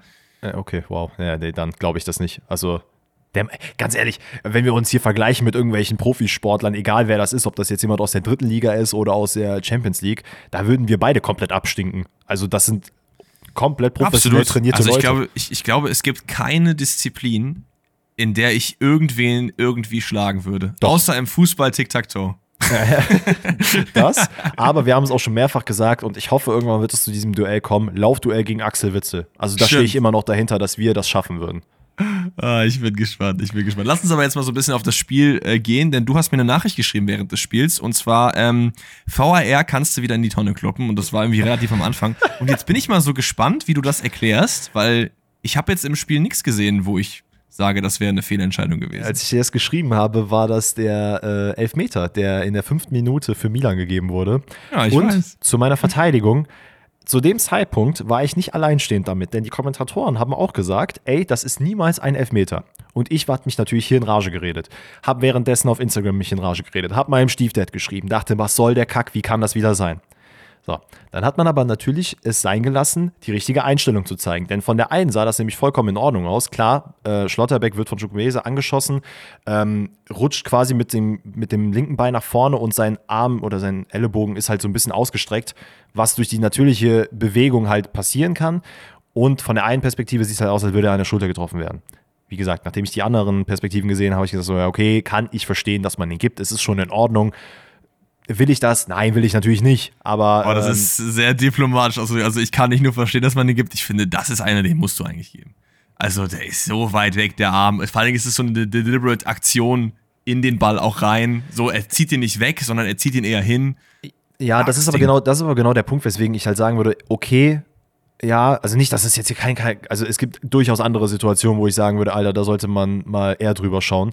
Ähm, dass man den hier gibt, ist schon in Ordnung, aber Mhm. ist halt natürlich unlucky, weil er eben diese Bewegung nach vorne macht. Sieht so ein bisschen aus, als würde er wegrutschen und dann kommt halt diese Bewegung zustande. Wie gesagt, Elfmeter, scheißegal, weil Gregor Kobel gesagt hat, ganz ehrlich, so einen Kack gebe ich mir nicht. Ich habe gar keinen Bock auf diese Handspielregel. Ich halte den Ball nämlich einfach. Und das hat er gemacht. Hat nämlich vorher gesehen, was, wie der Giroud ihm seine Elfmeter schießt. Hat gesagt, ey, ganz ehrlich, dann springe ich einfach in die Ecke, hält den Ball. Fertig. Mentalität wieder on top. Ja. Und dann gibt es auf der anderen Seite dasselbe Spiel nur im äh, Dortmunder Gewand, nämlich äh, JBG ist mal wieder durch und wird gelegt von Calabria. Auch da brauchen wir den VR aber eigentlich nicht, weil ich weiß Nee. nicht, da, auch da wieder. Calabria muss doch wissen, dass er ihn getroffen hat. Warum diese elendige Diskussion? Es bringt ja auch einfach nichts, wenn es VR gibt. Reus ist dann im Gegensatz zu Giroud relativ sicher äh, und macht den auch rein. Ich glaube, Mignon hat die Ecke, aber äh, der ist einfach zu gut geschossen. Ja. Und Dortmund äh, macht danach aber auch weiter. Also ich finde, das war genau das, was, wo, was ich mir gewünscht habe von Dortmund in der Königsklasse, dass man einfach nicht nachlässt, wenn man 1-0 führt oder 1-0 hinten liegt, sondern dass man einfach weiter seinen Stiefel fährt. Denn bis auf, ich glaube, es ist so diese Phase vor der Pause und kurz nach der Pause, wo, wo Milan schon deutlich auch mal ein bisschen was nach vorne gemacht. Du hast eben gesagt, über die rechte Seite mit Ben Sebaini, da hatte ich so ein bisschen, oh, Dortmund darf jetzt nicht hier äh, locker lassen. Haben sie dann auch nicht. Aber bis auf diese Phase im gesamten Spiel super drin gewesen. Ey, absolut. Also man hat richtig gut, gute äh, Ballstaffetten gehabt. Das einzige Problem, was es halt immer wieder gab, ist, dass man, man kam bis vorne hin, aber man hat diese Abschlusssituation dann irgendwie fehlerhaft immer gehabt. Also dann war entweder Füllkrug mal nicht da oder man hat den falschen Pass gespielt oder einen Schuss genommen, wo man eigentlich hätte einen Pass spielen müssen. Da waren immer so Kleinigkeiten, wo man sich gedacht hat, ach Mensch, Kacke, es muss doch jetzt eigentlich schon 2-0 stehen, denn es gab wirklich sehr, sehr viele Chancen.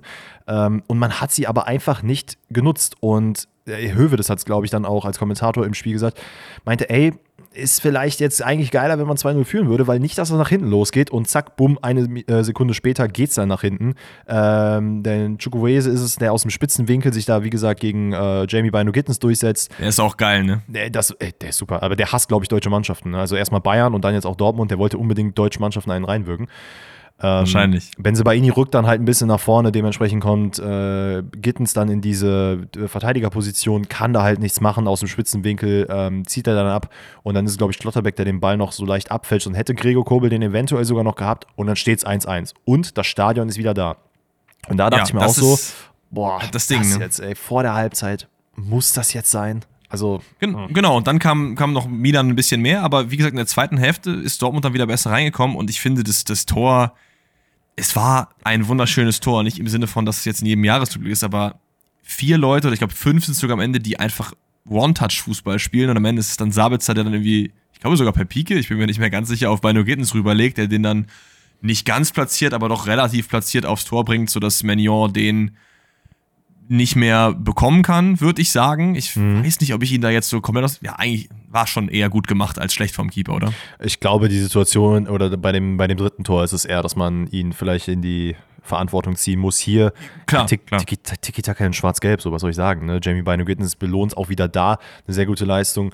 Was ich krass finde, ist einfach dieser Pass von Sabitzer, weil der wird, glaube ich, von äh, Tomori im Rücken und ich weiß gar nicht, wer noch vor ihm steht, angegangen und schafft es dann unter diesem Druck halt noch diesen Pass zu spielen. Halt grandios. Ähm, Füllkrug mit dem Vorassist, ich glaube, das ist sogar der hat zwei Tore per Vorassist quasi vorgelegt. Ähm, sehr, sehr geiles Spiel gemacht. Ähm, dann in der 68. Minute, Milan bricht dann halt einfach ein bisschen ein, merkt dann so, okay, wir müssen eigentlich nach vorne was geben, aber hat irgendwie nie so richtig diese Konsequenz nach vorne gehabt, weil es Dortmund einfach unglaublich stark gemacht hat. Wenn es nicht Mats Hummels war, dann war es im Endeffekt Gregor Kobel, der da noch einen Ball rausfischen hätte können, muss es in der Regel auch aber nicht. Ähm, wie gesagt, Milan hat irgendwie so nicht, nicht richtig an sich selber geglaubt. Die Viererkette war dann aufgelöst und man wusste gar nicht mehr so richtig so, hm, okay, wie kriegen wir das jetzt überhaupt noch hin? Dann kann Karim Adiemi rein, macht auch da ein sehr, sehr gutes Spiel und in der Situation ein super, äh, eine super Aktion. Es ist Reus, der den Ball halt so ein bisschen rübergeht. Milan dementsprechend, ja, weiß gar nicht, wo sie so richtig stehen in der Verteidigung. Karim legt ihn sich einmal rüber, zieht ab, ab, äh, ab dem 16er und dann Mignon hält ihn. Der Ball rollt aber noch über die Linie, er versucht ihn noch im letzten Moment rauszufischen, wird aber nichts. Und dann steht es halt 3-1. Und dann dachte Ich muss so, sagen, geil. ich, das war, das war eine Situation, ich, ich bin nicht oft laut bei Fußballspielen, weil ich eh, also außer es fällt halt so ein Tor so, ne? Aber ich habe einfach meinen Fernseher angeschrien, dass Reus da hingehen soll. Weil ich nicht gesehen habe, dass er im Abseits ist. Ich dachte so, was machst du, Reus? Geh doch hin! Weil ich mir einfach dachte, Bro, du musst ihn doch reinmachen. Im Nachhinein frage ich mich, wie zur Hölle er das auf dem Platz hinbekommen hat, zu realisieren, weil er war ja wirklich nicht drei Meter im Abseits, sondern eher so einen halben oder so, Mhm. halt zu wissen, dass du dann da nicht hingehst. Naja, Das finde ich, mal, find das- ich krass. Das Ding ist, ich glaube, also er hat ja dann gesehen, dass der Ball hinter der Linie war. Und ich verstehe schon, dass du dann sagst, ey, da müsste man doch trotzdem den Ball nochmal so richtig hinter die Linie packen.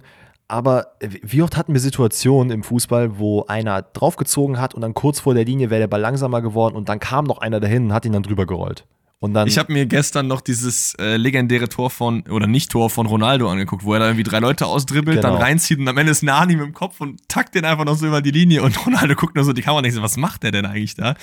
Das Gen- hätte natürlich auch Potenzial gehabt, so eine Szene zu sein, aber ich fand einfach nur von, von Marco ganz gut, diese Awareness in dem Moment dort zu haben. Aber Dortmund ist weiter safe in der Todesgruppe und das auch komplett verdient. Im anderen Spiel hätte man äh, PSG eine schlechtere Ausgangslage machen können, Junge. aber da sind mal wieder ein paar Scheinchen geflossen, würde ich also sagen. wirklich größte Schweinerei 2023, was den Fußball angeht. Du kannst doch keinem erzählen. Ne? Also, da muss man hier auch sagen, ne? Newcastle führt 1-0 und verteidigt es dann die ganze Zeit nur. PSG äh, hätte eigentlich easy in Führung gehen müssen, schon mit fünf Aktionen vorher. Hat das nicht getan. Ähm, aber dann am Ende, kurz vor Schluss, dachte sich Kelaifi so, ey komm, weißt du was? Ich schmeiß mal einfach so ein Bündel echte Scheine aufs, aufs Feld und dann gucken wir, was passiert. Wollen natürlich hier jetzt keinem irgendwas unterstellen, aber dass Nein, das ein Elfmeter ist, ist eine absolute Schweinerei. Vielleicht nochmal auch Disclaimer, also zumindest von meiner Seite aus, ich glaube auch nicht, dass da irgendwas dran ist. So, das war einfach nur so ein kleiner Joke. Ich denke, da ist einfach wieder ein individueller Fehler gewesen, wie wir schon sehr, sehr viele im Fußball leider haben äh, mitnehmen müssen. Und nicht, dass El Khalaifi oder wie auch immer man seinen Namen richtig ausspricht. Ganz ehrlich, das ist auch jemand, das ist mir auch egal, wie man den ausspricht. Ne? Bei Spielern und so versuche ich den immer korrekt auszusprechen, bei ihm juckt mich das nicht. Ähm, nee, das, das, das glaube ich auch nicht. Aber übers Spiel gesehen muss man schon sagen, dass PSG hier mit einem 1-1 gut bedient ist in dass sie auch das Spiel locker hätten gewinnen können, weil Nick Pope hat einfach eine gottgleiche Performance hingelegt. Also, das passt ja sogar perfekt wegen seines Namens so. Also, der Papst von wild. Newcastle. Ja, Der natürlich, Newcastle. natürlich ist es so, dass äh, PSG hier hätte klar als Sieger vom Platz gehen müssen, aber dieser Elfmeter und damit für diejenigen, die jetzt ja äh, diese Highlights noch nicht gesehen haben, der Ball, ich glaube, der Usman Dembele ist es, der den Ball von der rechten Seite reinbringen will und ich weiß gar nicht, wer der Newcastle-Verteidiger ist, aber ist auch egal. Ich glaube, es ist Burn, oder? Ich meine, es war Burn. Dann nehmen wir Burn einfach hier, kriegt den Ball an die Brust und er ist in der Laufbewegung. Es sind halt wirklich kein, das ist kein halber Meter, neben, äh, wo er neben steht. Kriegt den Ball von der Brust an seinen Arm. Alleine vom Regelwerk her kann es eigentlich kein Elfmeter sein. Denn wir haben so oft, dass wenn der Ball vom eigenen Körper irgendwo vom Kopf oder vom Fuß oder sonst was an die Hand kommt, dann ist es eigentlich kein Handspiel. So, Natürlich nicht. eine Sache. Selbst wenn der Ball da direkt an die Hand gegangen wäre, wäre es eigentlich auch kein Handspiel, was man pfeifen sollte. Und es ist einfach eine Situation, wo ich mich frage, okay, der VR schaltet sich ein. Da sagt, guck dir das an. Er geht dahin. Der Mann hat letztes Jahr Champ das Champions League-Finale gepfiffen. Bro, du, du hast doch was drauf. Er guckt sich die Szene an und er sagt, nee, das ist Elfmeter. In welcher Welt? In welcher Welt ist das Elfmeter? Sogar die The Zone-Kommentatoren, warte, was, The Zone? Doch, ja, The Zone-Kommentatoren. Äh, ich weiß gar nicht, wer das Team jetzt war, wer es war, äh, ist auch egal. Die sind verzweifelt. Die haben gesagt, ey, wo sind wir denn hier? Wo ist das ein Handspiel? Also, wo sind wir denn im Fußball angekommen? Wir wissen gar nicht mehr, wie wir das überhaupt noch bewerten sollen. Und das ist Keiner so traurig. weiß. Keiner weiß. Ich würde sagen, ähm, weil wir auch schon zeitlich ganz gut drin sind, gehen wir jetzt noch ganz schnell die, die anderen Gruppen durch, sagen so ein bisschen was zu den Spielen und dann machen wir eure QA-Fragen. In Gruppe B hat Arsenal den Vereinsnamen ein bisschen zu wörtlich genommen und Lens komplett durchgeballert. Also 6-0 Junge. gewinnt man da. Äh, einfach wie eine Schulmannschaft teilweise aussehen lassen. Das war ein richtiges Fest. Auf der anderen Seite gewinnt Sevilla gegen PSV. Unser Boy Nee, Lucas Ocampos. Ach nee, stimmt. Nee. Doch. Hä? PSW Ah, nee, gewinnt 3-2, nämlich sorry, 3-2. 3-2, Pepi, Pepi hat am Ende noch das 3-2 Genau. geschossen. Das war, das fand ich auch so geil. Pepi macht das Tor, weil Nianzu auf Außen zu langsam hinterm Verteidiger herläuft. Dass die zwei Namen in einem Champions League-Kontext einfach gesagt werden, finde ich krank. Nee, ich, ich wollte sagen, Sevilla macht es 2-0 mäßig gut, aber dann kommt dieses Ocampos gelb-rot, weil er irgendwie erst meckert, Mhm. dann ein dummes Foul macht und dann gibt es eben diese auf, äh, Aufholjagd von PSV. Sehr, sehr stark gemacht. Da ähm, ist am letzten Spieltag auch auf jeden Fall noch das ein oder andere drin, soweit ich weiß. Wir gucken nochmal. Ja, genau. Also Lens kann theoretisch mit einem Sieg immer noch äh, Platz 2 erobern und für Sevilla geht's um die Europa League. Gruppe C hatten wir ja schon. Gruppe D ist dann Sociedad gegen äh, Salzburg. Ganz ehrlich 0-0. Aber ein Mann, den ich noch, über den ich noch nie was Nettes gesagt habe, weil ich noch nie was überhaupt irgendwie über gesagt habe. Österreicher Nationalkeeper Schlager, für mich Spieler des Spieltags. Was der rausgeholt hat gegen Sociedad, guck dir mal die Highlights an. Geisteskrank. Ich habe mir die Highlights angeguckt und Alter. also Sociedad hat halt auch wirklich gefühlt alle zwei Sekunden aufs Tor geballert. Da war eine Situation nach der anderen und der Mann hat wirklich gefischt. Der war Big-Time-Angler. Wundervoll. Ähm, und im anderen Spiel genau das Gegenteil. Da gibt es dann drei Tore auf beiden Seiten. Ja, nämlich Benfica vergeigt noch ein 3 zu 0. Weil, äh, ja. Wahnsinn, Wahnsinn. Ne? Also, wie man das 3-0 da verbocken kann. Äh, man hat so viel besser Ey. gespielt in der ersten Hälfte und dann, dann kackt man da so rein, aber. Aber unser Boy Jean Mario stand einfach immer richtig und macht drei Dinger. Ne? Das ist ja auch äh, sehr, sehr wild. So, dann haben wir noch die Gruppe E. Feyenoord gegen Atletico. Superspiel von Griezmann und Hermosos. No-Look, Lupfertor. Und auf der anderen Seite löst Lazio das Achtelfinalticket gegen Feyenoord mit einem starken Immobile von der Bank. Jetzt haben wir noch, nee, Gruppe H haben wir noch. Barcelona auch wieder nicht gut gespielt, meiner Meinung nach, gegen Porto. Das Deutlich bessere Mannschaft gewesen. Und Porto muss echt noch zittern, weil Donetsk auf dem anderen Platz 1-0 gegen Antwerpen gewinnt. Ja, mal schauen. Da geht es auf jeden Fall noch um den letzten Platz in der Champions League. Aber damit haben wir die CL abgehakt und gehen rüber in the QA. Wer, wer, wer, ist das? Wer ist dieser Akzent? Weiß ich nicht, könnt ihr euch aussuchen. Louis van Gaal, vielleicht nicht. Vielleicht Stimmt. Ten Haag. Kuss für die Mutis. Kuss für die Mutis. So, okay. CL ist damit ad acta gelegt und äh, wir gehen ein bisschen rüber zu euren Fragen. Vorher aber noch Umfragetime, denn wir haben euch ja gefragt, Dennis Undarf lieber für Deutschland oder die Türkei. Und ihr beweist, dass ihr nicht Podcast gehört habt oder zumindest nicht unserer Meinung seid. Aber wir müssen ja eigentlich Podcast gehört haben, wenn ihr in der Umfragefolge mitgemacht habt. 62% von euch sagen lieber für Deutschland. Wie gesagt, haben wir auch im äh, Montagspodcast schon gesagt, sehen wir gar nicht. Und ja, ich würde sagen, wir gehen rüber zum QA. Da haben wir einige wilde Fragen für euch vorbereitet. Unter anderem kommt die erste Frage und so ein bisschen auch die Frage des Tages vom lieben Nick Mann. Und er fragt zum Thema Wir, wenn man über seine Lieblingsmannschaft spricht. Ab wann ist es okay, das Wir zu benutzen? Und hat uns jetzt fünf Szenarien gegeben, nee, sogar sechs Szenarien, wo wir jetzt bewerten sollen, ist es da okay? Okay ist es sowieso immer, ne? Aber ist es da, würden wir das da machen, das Wir zu benutzen? So. Also, das ist auch ganz kurz als Disclaimer vorab, ne? Dass wir, wir, ne, also Alex und ich, jetzt zum Beispiel bei Deutschland oder so, nicht wir sagen. Das, das ist ein ganz anderes Thema. Also, wenn ihr wir ja. sagen wollt, wenn es hier um eure, euren Gartenclub geht oder um eure Fußballvereine, es ist doch komplett Latte. Sagt wir, wenn ihr einmal Dortmund-Zeichen gesehen habt. Dann passt das. Eben, dann also es, ist, es ist sowieso, es gibt nichts Dümmeres, als Leuten vorzuschreiben, wie sie irgendwie Fußball zu feiern haben. Das ist doch, juckt auch. Aber ähm, wir Danny und ich, das ist, ja komplett dumm, ich laufe ja andauernd in irgendwelche Landminen, ey. Äh, Danny und ich sind ja nicht so die Fans davon. Deswegen würden wir wir sagen, wenn wir Fan von einem Verein sind, können wir schon mal ein dickes Nein hintermachen, weil wir sind ja Fan von Bayern und Dortmund und ich habe dich noch nie wir bei Dortmund sagen hören und ich sag auch nicht wir bei Bayern, oder? Es fühlt sich irgendwie wirklich komisch auch an. Also ich. Äh, ja. Wenn, wenn ich in Gesprächen bin, dann äh, zum Beispiel mit meinem Stiefdad, der sagte immer so, ja, ey, wir haben da nicht so gut gespielt. Da bin ich so, ja, hätte man so und so machen können. Ich versuche mich da immer so ein bisschen drum herum zu reden. Also, ja, sagen wir mal zu 80 Prozent würde ich hinter dir stehen, so die 20 Prozent in mir, die, die, ne, die kochen so ein bisschen, die blubbern. Ja, was, was, was gibt's für dich einen Unterschied, wenn man dann Mitglied vom Verein ist? Wäre jetzt die nächste Szenario. Nee, ist ja was also, anderes dann. Ich, ich bin ja quasi beides und äh, hat sich nicht wirklich viel geändert seitdem. So. Du bist jetzt aber Stadionsprecher bei Dortmund. Du machst den Nobby Dickel. Darfst du dann wir sagen? Ja, natürlich. Also, da, da, bin ich ja dazu verpflichtet. Das steht bei mir im Arbeitspapier drin, dass ich. Das ist wirklich der erste Satz. Du musst alles mit wir sagen. Okay, was ist, wenn du generell im Club arbeitest? Also auch Bürojobs, wenn du da putzt, wenn du, weiß ich nicht, was man alles beim Club machen kann. Mm, da würde ich schon sagen, dass man das machen kann, weil ich meine, jetzt auch in meiner Firma, da hatte ich anfangs auch Schwierigkeiten, aber jetzt, seitdem ich da ein bisschen länger schon bin, da sage ich halt auch wir. Also generell, also wir können auch dann die nächsten, weil es gibt dann noch das Szenario, man ist Zeugwart und das Szenario man hat Einfluss aufs Spiel an sich, also ist Trainer, Verantwortlicher, was weiß ich. Alles, was dich wirklich in den Verein involviert, wo du nicht irgendwie nur Mitgliedsbeitrag zahlst, sondern wo du wirklich auch Geld bekommst, da arbeitest, ähm, von mir aus auch ehrenamtlich, was weiß ich und was dafür tust, dass dein Verein so ist, wie dein Verein ist, finde ich, da würde ich persönlich wir sagen. Bei allem anderen nicht. Aber wie gesagt, ist ja komplett äh, fein. Was ich aber machen wollen würde, ist das zur Umfrage des Tages zu machen. Das heißt, ihr könnt einmal äh, abstimmen, ob ihr zu eurem Lieblingsverein wir sagt oder ob ihr das nicht tut. Denn da bin ich sehr gespannt, wie da die Verteilung ist. Danny und ich haben auch überlegt, ähm, was wir für unsere Nicht-Spotify-Zuhörer machen können. Deswegen die Umfragen gibt es ja immer nur auf Spotify. Ich werde aber jetzt meinen YouTube-Community-Tab so ein bisschen nutzen und da auch die Umfragen immer reinschreiben von den aktuellen Podcast-Folgen. Das heißt, auf meinem YouTube-Kanal gibt es so einen Community-Tab und da äh, werde ich diese Frage auch reinstellen. dass ihr eben auch dort abstimmen könnt, falls ihr nicht auf Spotify unterwegs seid oder auch wenn ihr es auf YouTube zuerst seht, auch gerne da. Wir werden dann die Ergebnisse zusammenführen und dann ein großes Ergebnis euch nächstes Mal präsentieren. Also beantwortet gerne die Frage des Tages und lasst doch gerne ein Follow da auf YouTube oder auf äh, Spotify, wo auch immer, falls ihr da gerade dabei seid. Und wir machen weiter mit der nächsten Frage. Hast du, äh, machen wir wieder abwechselnd eigentlich? Ja, komm, machen wir abwechselnd. So, Next an. question von Aldin, Eldin, wie auch immer.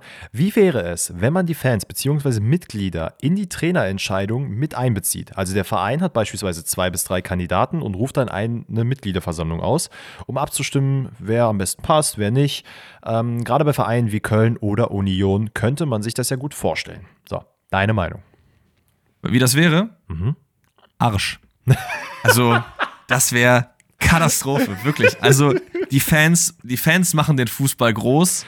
Ohne die Fans gibt es keinen Fußball und der Fußball sollte auch so nah wie möglich an den Fans sein. Aber ich ziehe die Linie bei direkten Entscheidungen, die den Club betreffen, gerade was Personal angeht, da haben die Fans einfach nichts mit zu kamellen. Ja, das ist einfach wie im Kino. Du sagst ja auch nicht, da hätte der Direktor aber mal die Szene anders machen sollen. Nein, du gehst ins Kino, enjoyst den Film und fertig ist der Lack. So, du hast da einfach keinen Say drin, so, weil das Problem ist auch, die Fans haben keine Ahnung.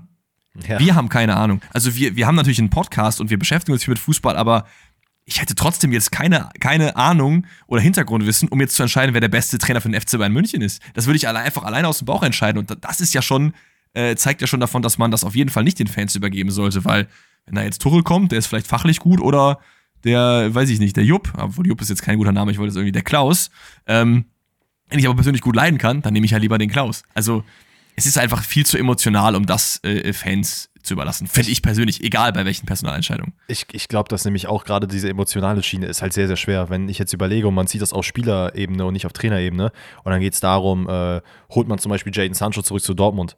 Da bin ich eigentlich auch so, ja, objektiv gesehen wäre das nicht so gut. Aber innerlich bin ich so, oh, das wäre schon schön, den nochmal da zu sehen. Und alleine das haben ja in der Regel, im besten Fall, die ganzen Verantwortlichen dafür nicht.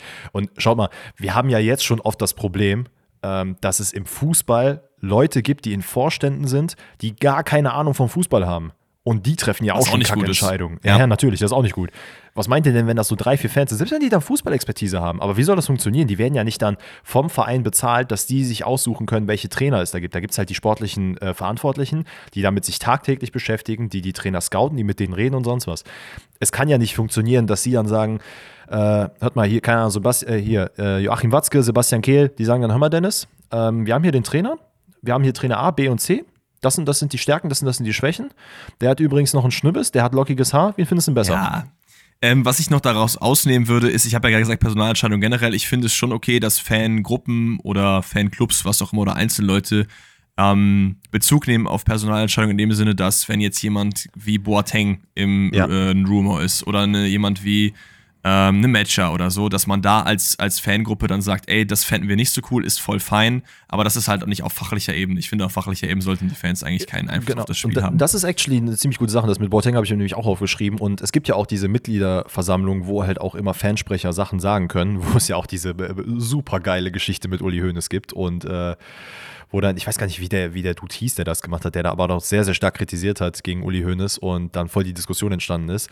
Aber das sind halt so Sachen, die funktionieren ja auch. Und da, glaube ich, ist diese, die Bubble, wo es halt auch aufhört, weil die, Ja. die Vereine wissen natürlich auch so, ah, okay, ne, hier könnte uns richtig Feuer jetzt geraten. Und Ich glaube, so ich glaub, die Vereine haben auch selber keinen Bock da drauf, ne? Ja, also, natürlich nicht. also das äh, macht nicht so viel Sinn dahingehend. Aber ich fand die Frage trotzdem sehr, sehr cool. Sehr, sehr cool.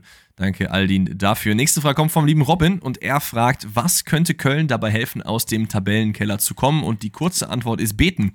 Denn ich habe ja schon öfter gesagt, dass ähm, ich finde, dass Köln mit den schwächsten Kader der Bundesliga hat. Mhm. Also ich überlege, wer, wer, ich finde, wird teilweise sogar Heidenheim sogar drüber setzen, maybe. Darmstadt bin ich mir noch nicht ganz sicher, aber auf jeden Fall so in diesem Realm bewegt man sich leider, weil man auch einfach kein, kein gutes Geld hat.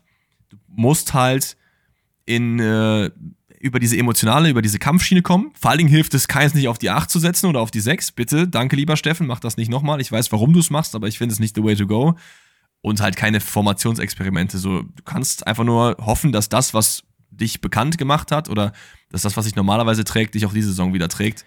Und irgendwie versuchen, in die Schiene zu kommen. Das wäre jetzt so meine Nicht-Trainer-Sicht auf die Dinge. Ja, ich glaube, das Ganze ist ein bisschen, also muss man sich tatsächlich mal tiefer anschauen, ähm, weil da gibt es sehr, sehr viele Sachen, die einfach nicht gut funktionieren. Ich versuche es mal jetzt kurz und knapp zusammenzufassen. Also wir haben zu einem einen äh, oder keinen wirklichen Stürmer, der performt. Das ist ja, da fängt es ja schon an, wenn du keine Tore schießt, kannst du auch keine Spiele gewinnen. Ähm, du hast gerade angesprochen, keins der Faktor, der vorne noch Torchancen ermöglicht wird quasi weggebrochen, weil man eben den würdest du, positionieren muss. Ja? Würdest du, wenn du jetzt einen Transfer machen kannst, würdest du einen Stürmer holen? Nee, das Ding ist, man hat halt so ein Überangebot an Stürmern im Verein. Man muss halt. Ich, ich finde, du musst Augen, halt einen Sechser holen. Du genau, musst einen Sechser holen, damit keins halt nach vorne kann. Exactly. Du hast halt einen Skiri verloren, der, glaube ich, deutlich wichtig, also man erkennt jetzt nochmal, wie krass dieser Faktor einfach war. Ähm, ein Spieler genau zwischen den beiden Abteilungen, Verteidigung und Offensive, der überall fungieren kann, der fünf Lungen hat. Und ich glaube, das ist nämlich auch so ein Punkt, der jetzt gerade diese Saison ein bisschen äh, deutlich wird. Diese, diese zweite Lunge, also diese wirklich kranke Ausdauer von, von Köln, die sie letzte Saison hatte, wo sie wirklich bis zum Ende hin gefeitet haben, das fehlt einfach gerade. Das liegt zu einem daran, weil sehr viele Spieler verletzt sind. Da kann keiner was für. Da kann auch kein Steffen Baumgart was für oder auch äh, der Kader an sich. Klar, der hätte größer aufgebaut werden können, aber wir wissen auch, Köln hat finanzielle Probleme. Das kommt auch noch dazwischen. Aber es sind dann einfach so, okay, es sind wichtige Spieler weggebrochen. Vorne werden die Tore nicht gemacht. Defensiv kann man äh, Flanken zum Beispiel gar nicht gut verteidigen. Davon hat man, habe ich mal aufgeschrieben, 43 Prozent nur gewonnen tatsächlich. Ähm, und dieses ekelhafte Pressing, was man immer wieder gemacht hat, das funktioniert einfach nicht und man muss es halt wirklich schauen, okay, können wir es vielleicht irgendwie ein bisschen besser dosieren, ein bisschen einsetzen, hier mal da pressen, da pressen und nicht immer dieses Vollattacke nach vorne und dann nach hinten nicht arbeiten können. Ähm, mhm. Es sind einfach viele Aktionen, die halt da reinkommen und äh, es gibt halt kein Rezept, das irgendwie zu lösen. Ich glaube, was halt auch viel dazu kommt, ist ähm, schon in irgendeiner Art und Weise Steffen Baumgart. Wir hatten es letzte Woche schon angesprochen ähm, so ein bisschen sturkopfmäßig keine Formation umzusetzen, im Sinne von, versuch mal keins woanders einzusetzen, versuch auch mal junge Talente mit einzusetzen, gerade wenn ein Kader so dünn besetzt ist, weil das findet aktuell nicht wirklich statt. Und das sind vielleicht so kleine Nuancen, an denen man arbeiten könnte, ähm, aber es wird richtig wichtig sein, dass man im Winter nochmal irgendwen verpflichten kann und ja, einfach versucht, dann das, den Spielziel einfach ein bisschen anders einzusetzen und nicht einfach, wie, und, wie gesagt, stur bleiben. Genau, und ich habe ja auch am Montag schon gesagt, du musst dich auch einfach wieder ein bisschen mehr trauen. Du musst Spiele mit 3-0 oder 1-1 abschließen und nicht mit 1-0 verlieren. Das darf einfach nicht sein, weil dann wirst du halt nie punkten, wenn du dich zumindest nicht mal in den äh, letzten Minuten des Spiels irgendwie was traust. Ähm, nächste Frage, Danny. Yes, sir. Äh, die kommt von Björn und Björn fragt, was ist für euch die geilste Stadionhymne? War letztens bei Real Betis im Stadion und hatte Gänsehaut. Und Leute, da können wir hier jetzt eine ganze Podcast-Folge machen, so geile Stadionhymnen gibt es. Aber. Oh, ich bin sehr gespannt auf deine Antwort. Ich habe vier Stück. Vier Stück? Ja. ja. Ich dachte, man muss sich auf eine festlegen. Ja, okay, wenn ich mich auf eine, ja gut, wenn ich mich auf eine festlegen würde, dann ist es You Will Never Walk Alone, weil da kriege ich jedes Mal Gänsehaut ja, und Pipi in den Augen. Sage ich gleich was dazu. Sag erst mal deine. Ähm, was natürlich Köln, also ne, mir stand zu dir FC Köln, das ist, äh, weil wir hier aus der Ecke kommen, ist es natürlich sowieso sehr geil. Ähm, ich finde von Ajax Amsterdam Three Little Birds unglaublich geil. Hat mir, also ja. kriege ich auch immer Gänsehaut, wenn ich sehe im Fernsehen. Und was natürlich sehr, sehr rezent ist, ist von AC Milan. Ich versuche es jetzt nicht zu botchen. Sara perce ti amo.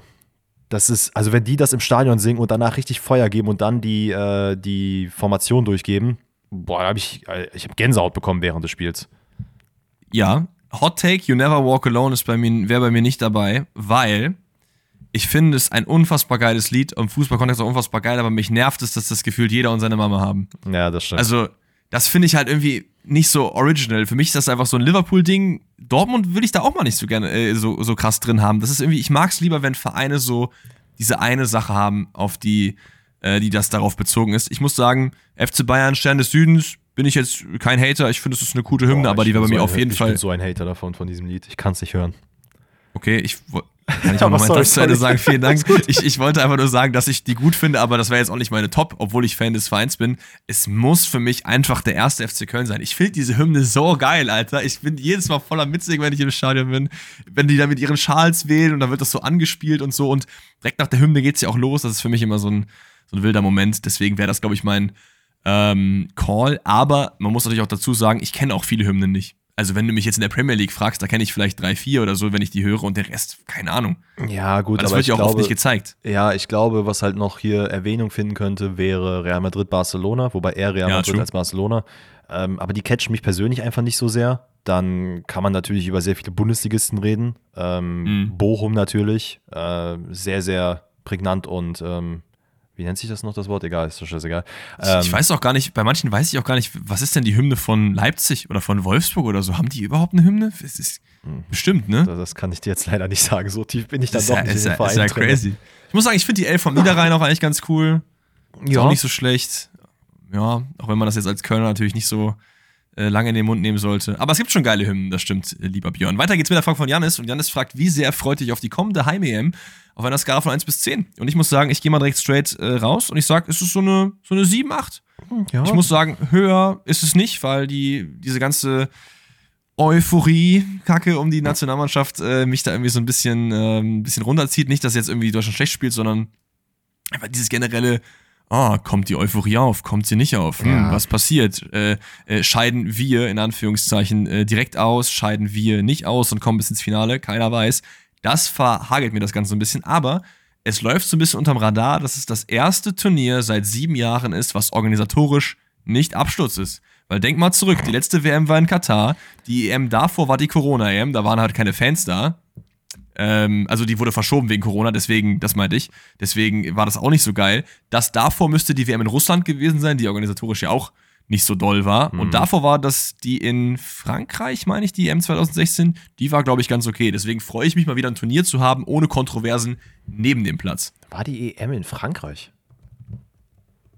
16 war in Frankreich, ich habe es gerade nochmal nebenbei aufgemacht. 2016 Frankreich äh, war Austragungsort. Ah ja, okay. Na gut, das habe ich jetzt irgendwie nicht mehr auf dem Schirm gehabt. Aber Ach nee, stimmt, die, die, die Corona-EM war noch wegen was anderem Kacke, weil das auch diese Kontinental-EM war, wo Ja, in ja. jedem Spiel, in jedem Land ein Spiel war. wo auch nur in Ungarn, glaube ich, Fans im Stadion waren und sonst nirgendwo anders.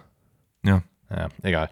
Ähm, wie sehr freue ich mich? Ja, ich würde auch so eine 7 oder 8 sagen. Ähm, bei mir tatsächlich wird es wahrscheinlich kurz vor Turnier oder sagen wir so einen Monat oder zwei, wenn man halt so die ersten Werbeclips sieht, ähm, die neuen Trikots vorgestellt. Doch, es müsste ja neue Trikots bestimmt dafür geben. Ähm, dann wird es nochmal bei mir ein bisschen heißer, bin ich mir ziemlich sicher. Aktuell muss ich ganz ehrlich sagen, mich könnte es nicht weniger interessieren, ob ähm, wie die Euphorie in Deutschland entsteht und ob man Achtelfinale kommt oder nicht. Spielt einfach Fußball, nervt mich nicht äh, mit diesem Müll. Ich bin sehr gespannt auf andere Nationen tatsächlich, wie die performen werden. Ich bin sehr gespannt auf Österreich, ich bin sehr gespannt auf Portugal. Ja. Das sind so Nationen, wo ich sage so, boah, da habe ich richtig Bock zu sehen, wie die fungieren. Und ähm, einfach auch wieder dieses Feeling in Deutschland zu haben. Das wird nicht so ganz so sein wie 2006 für mich persönlich. Das ist aber auch okay. Vielleicht wird es sogar noch besser. Äh, wer weiß. Aber ich glaube, so kurz vorm äh, EM-Start kommt das nochmal auf. Ja, safe. Safe, safe, safe. Was haben wir noch? Ähm, Düse fragt, was ist eure Meinung zur Baller League von Mats Hummels und Lukas Podolski? So, Ja, jetzt müssen wir erstmal ich meine, wir haben ja, dröseln, was es ich, schon mal- ist, ne? genau, das kannst du gerne nochmal kurz erklären. Also, äh, das Konzept grundsätzlich besteht noch nicht, so meines Wissens nach, aber es gibt natürlich so ein paar Rahmendaten. 7 gegen 7, 20 Minuten pro Halbzeit, kleines Feld. Es ist quasi wie so eine kleine Liga. Es können prominente Influencer, Leute aus dritter Liga, Regio und Oberliga kommen. Es gibt zwölf Teams.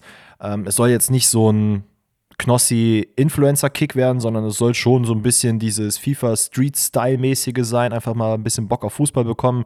Ähm, es gibt quasi einen Manager, der sich dann die Leute rauspickt und dann sagt, okay, komm, gib ihm, das ist meine Mannschaft.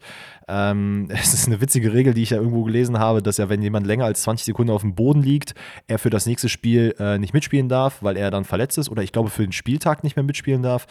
Ähm, alles in allem so ein bisschen wie die, wie nennt die sich, Kings League, glaube ich, von Piquet, oder? So, Ja. so, also er hat sich auch schon beschwert und meinte, ey, das ist eine Kopie.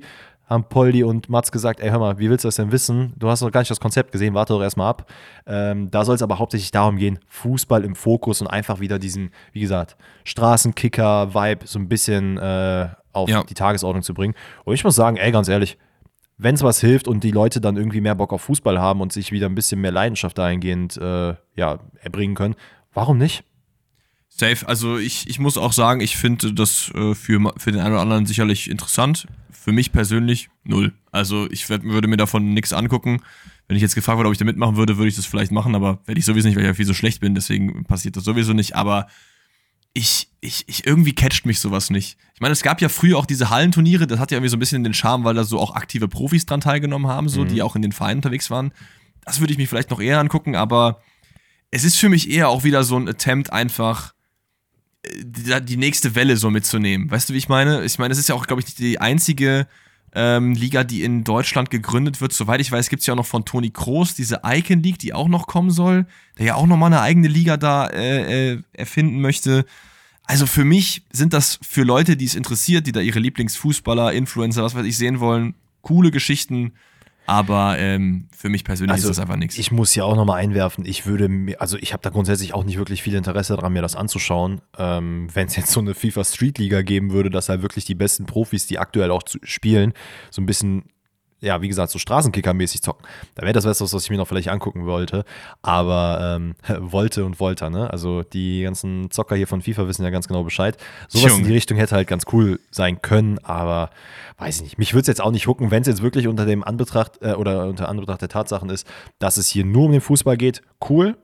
Wenn es aber wirklich so ist, ey, ne, wir wollen hier die Welle mitreiten, was ich denen jetzt nicht unter, unterstellen wollen würde. Nein, das ist, ist nicht auch cool. okay. Also, wie gesagt, selbst wenn sie das machen wollen, sollen die das ja machen. Jeder muss ja selber irgendwie schauen, Ja, wie man erfolgreich durchs Leben geht, aber es ist einfach nichts für mich. Jetzt haben wir noch drei Fragen und die würde ich jetzt einfach mal im Schnelldurchlauf abarbeiten, denn wir sind schon eine Stunde zehnmal wieder drin. Also, erste davon kommt von der lieben Hanna und sie fragt, was sagt ihr zum Finaleinzug der deutschen U- U21, wollte ich gerade sagen, nee, die haben verkackt, U17 äh, bei der WM. Ja, was sagen wir jetzt? Du hast es ein bisschen verfolgt? Ich habe es verfolgt und was soll ich sagen? Geil. Also ist doch schön, dass einfach mal eine deutsche Nationalmannschaft auch fungiert. Und Kennt ich- man gar nicht so. Nee, ne? ne? Ich habe auch viele Kommentare gelesen, wo Leute geschrieben haben, lass doch einfach die äh, zur EM gehen. Ja. Why not? Ey, ich find's, ich find's über nice. Auch gerade, wenn man dann halt so die, ja, sagen wir mal, die übernächste Generation sieht, äh, die dann auch irgendwann mal ballen wird. Unter anderem für mich persönlich äh, mein Boy Brunner, der halt einfach äh, Dortmunder Jung ist, der da ja komplett zerschießt, der es jetzt geschafft hat, gegen Argentinien, ähm, ich glaube, zwei Buden zu machen und dann sogar noch den Elfmeter am Ende zu verwandeln. Äh, spielt eine sehr, sehr gute WM. Auf den habe ich natürlich super Bock und auch ein äh, extra Auge drauf geworfen, aber auch alles andere. Es ist halt so schön zu sehen, dass es halt irgendwo fungiert und dass da auch so ein bisschen Augenmerk gerade drauf gegeben wird. Gleichzeitig bin ich ein bisschen, weiß ich nicht, wie geil ich das finden soll, dass es halt auch jetzt so ein bisschen publiker gemacht wird, weil Ja. ich habe auch gerade im Vorhinein zu Alex gesagt, es kam Gerücht auf, äh, oder was heißt Gerücht, es kamen die ersten Berichte rauf. Jamie Bino Giddens hat eine gute Woche Fußball gespielt und plötzlich heißt es ja, okay, im Sommer oder im Winter könnte der so viel und so viel kosten. Und ich habe halt so ein bisschen Bauchschmerzen dabei, gerade wenn man mit dieser ganzen Nachwuchsthematik redet, dass halt dann jetzt wieder die ganz jungen Leute kommen und dann hast du jetzt U17 WM und dann siehst du, ah, okay, da funktionieren zwei, drei Spieler richtig gut. Man hat die natürlich und Talentscouts haben die auch schon auf dem Schirm. Aber Ja, safe. Wir haben ja auch eine ganze-. Wir haben ja auch eine ganze Folge über diese Nachwuchs-Sachen gemacht. Könnt ihr auch gerne nochmal auschecken. Ist auch noch auf Spotify online, ähm, wo wir auch gesagt haben, dass es uns alles ein bisschen, bisschen früh ist. Deswegen Hype gerne unten äh, lassen. Ich fand's sehr, sehr nice zu sehen, wie auch der Team Spirit ist. Ich glaube, hier der, wie heißt nochmal der Keeper? Heide, hieß er, glaube ich, Konstantin Heide, der da die 211er gehalten hat. Habe ich so ein Video gesehen, wo seine ähm, Klassenkameraden einfach aus dem Klassenzimmer das Spiel so geschaut haben und dann so voll gefilmt haben. geil, voll geil sowas. Voll geil. Einfach der King, King in der Schule sein. Easy. Ähm, ja, aber mal schauen. Er geht jetzt im Finale gegen Frankreich, glaube ich. Die spielen am Samstag. Das heißt, vielleicht wird das auch mal Erwähnung finden im äh, Podcast am Montag, vielleicht in einem Nebensatz. Nächste Frage kommt von Francesco und der sagt, jetzt habe ich dich gar nicht reden lassen, ne? Ach, du warst eigentlich dran, es tut mir leid. Macht mal eine Basketball-Starting Five mit Fußballern. Liebe Grüße. Du als kleiner Basketball-Crack, magst du mal in 30 Sekunden erklären, was es für Positionen gibt? Äh, ach so, oh, jo, gut. Weil ich glaube, das wissen halt viele nicht. mit der Frage habe ich jetzt nicht gerechnet. Also, äh, Ich kann es auch machen, ich weiß nein, das nein, auch. Simpel aber, gesagt äh, gibt es halt äh, quasi den Kevin De Bruyne, das ist der Point Guard, also derjenige, der den Ball halt verteilt. Es gibt den Shooting Guard, der eigentlich so derjenige ist, der dann immer die Würfe nimmt. Es gibt einen Center, das ist halt alles sehr, sehr, ne, also äh, Regelbuch Basketball. Also mittlerweile sind die Positionen auch divers und keine Ahnung was, egal. Es gibt einen Center, das ist immer in der Regel der ganz große oder die ganz große, die in der Mitte stehen und versuchen den Ball unterm Korb irgendwie noch reinzumachen. Und dann hast du halt eben noch einen Small Forward und einen Power Forward. Das sind in der Regel die Leute, die links und rechts stehen. Einer von denen immer eher so Richtung Center-Position, der andere hier und da immer mal wieder anbieten, außen auch mal shooten, aber eher den Zug zum Korb so nehmen. Das sind so quasi die fünf Positionen, die es gibt. In der Regel Genau. alle Leute groß, alle Leute kräftig und athletisch. Und ich glaube, das sind dann wahrscheinlich auch so ein bisschen die Rahmendaten der Leute, die wir hier äh, jetzt Ich, hab, erwähnen ich hab's ver Das Ding ist, äh, du kannst halt, du kannst halt zwei Varianten gehen. Du kannst entweder versuchen, Leute zu finden, die wirklich im Basketball gut performen würden, oder das fußballerische Äquivalent dazu zu finden. Das haben wir beim Quarterback ja auch so gemacht. Also Pirlo wäre ein katastrophaler Quarterback, weil er ja nicht werfen kann. Ja. Aber wir haben ja trotzdem gesagt, dass er ein guter Ballverteiler ist. Deswegen, ich bin auch eher mit der Route gegangen, dass ich geschaut habe, so, wen würde ich auf welcher Position einfach sehen, aufgrund der Skills, die sie im Fußball haben und nicht aufgrund der Skills, denen ich ihnen zutraue im Basketball. Da würde ich gerne mal mit deinen geben. Ich habe tatsächlich, ich habe versucht, mir Gedanken dazu zu machen. Pass auf. Und warte mal, ich habe nur eine einzige Person, wo ich gesagt hätte, okay, da weiß ich blind, der würde meinem Basketballteam helfen. Ich, ich bin ganz wild gegangen, denn ich bin ganz wild gegangen. Point Guard haben wir Manuel Neuer. Weil, Okay. weil wir, das ist, das ist so ein Magic Johnson Call. Weil Point Guard ist normalerweise der kleinste, es ist normalerweise der, der kleinste, die kleinste Position, aber es gab in der Historie auf jeden Fall auch ein, zwei sehr, sehr große Point Guards und ich finde einfach Manuel, Bo äh, Manuel Baller, wollte ich gerade Wow. sagen. Manuel Baller. Manuel Neuer ist halt ein geisteskrank guter Ballverteiler und ich wollte halt einen großen Point Guard haben, der ab und zu auch mal die Würfe nehmen kann, wenn mein Shooting Guard das nicht so gut macht. Also Wen man, hast muss, du auf der man, muss auch, man muss auch fairerweise sagen, Manuel Neuer ist mit seinen, was ist er, 1, 92, 93, 94, 98, halt Ja, immer, nicht so groß. Ja, immer ja. noch nicht so groß in NBA-Verhältnissen. Wie gesagt, ich habe tatsächlich nur eine einzige Person, weil mir einfach partout nichts eingefallen ist, wen ich hier reinsetzen könnte. Oh, Ähm, Alter, okay. Von mir aus würde ich hier gerne fünfmal Mats Hummels aufsetzen, weil der Mann kann einfach Basketball spielen. Der ist halt ein absoluter Stimmt, der kann Baller. Basketball spielen. das und hier, äh, ähm, äh, Fonsi und äh, Musiala können auch Ah richtig gut ja, Basketball die zwei spielen. habe ich vergessen. Ey, ganz ehrlich, Ja, eigentlich ja. müsste ich, boah, würde ich einen von den beiden auf den, ich glaube, ich würde Fonsi auf Shooting Guard setzen, jetzt wo du es gerade erwähnt hast. Der Mann hat auf jeden Fall gute Physis, da würde ich Musiala noch nicht so drinne sehen. Ich glaube, Musiala, äh, Musiala sag ich, ich glaube, der wäre echt gut dafür.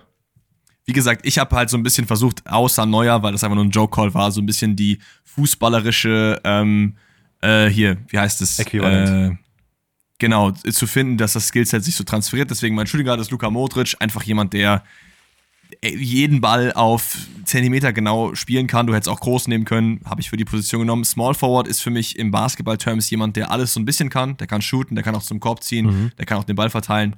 Jude Bellingham, glaube ich, brauchen wir nicht drüber reden, dass er das Ja. alles gut kann. Ähm, Power Forward ist jemand, der einfach mit seiner schieren Physis überzeugen kann. Nicht so statisch wie der Center, sondern auch ein bisschen äh, Movement hat. Da habe ich Ruben Diaz genommen. Ich finde, ich sehe den einfach in so einem Basketballtrikot. Das ist so ein richtiger äh, WM-Basketballspieler, der dann in Spanien irgendwo zockt. Ey, weißt du, was witzig ist übrigens? Da habe ich jetzt, äh, ich glaube, The Zone hat ein Interview mit Ortega gehabt und da wurde darüber gesprochen, äh, wer denn, wer denn, glaube ich, so krass trainiert. Und dann hat er halt Ortega gesagt, so, ey, yo, Haaland ist gar nicht so derjenige, der hier krass am Trainieren ist, sondern tatsächlich Ruben Diaz, der jeden Tag am Trainieren ist. Das heißt, das passt sogar perfekt da rein.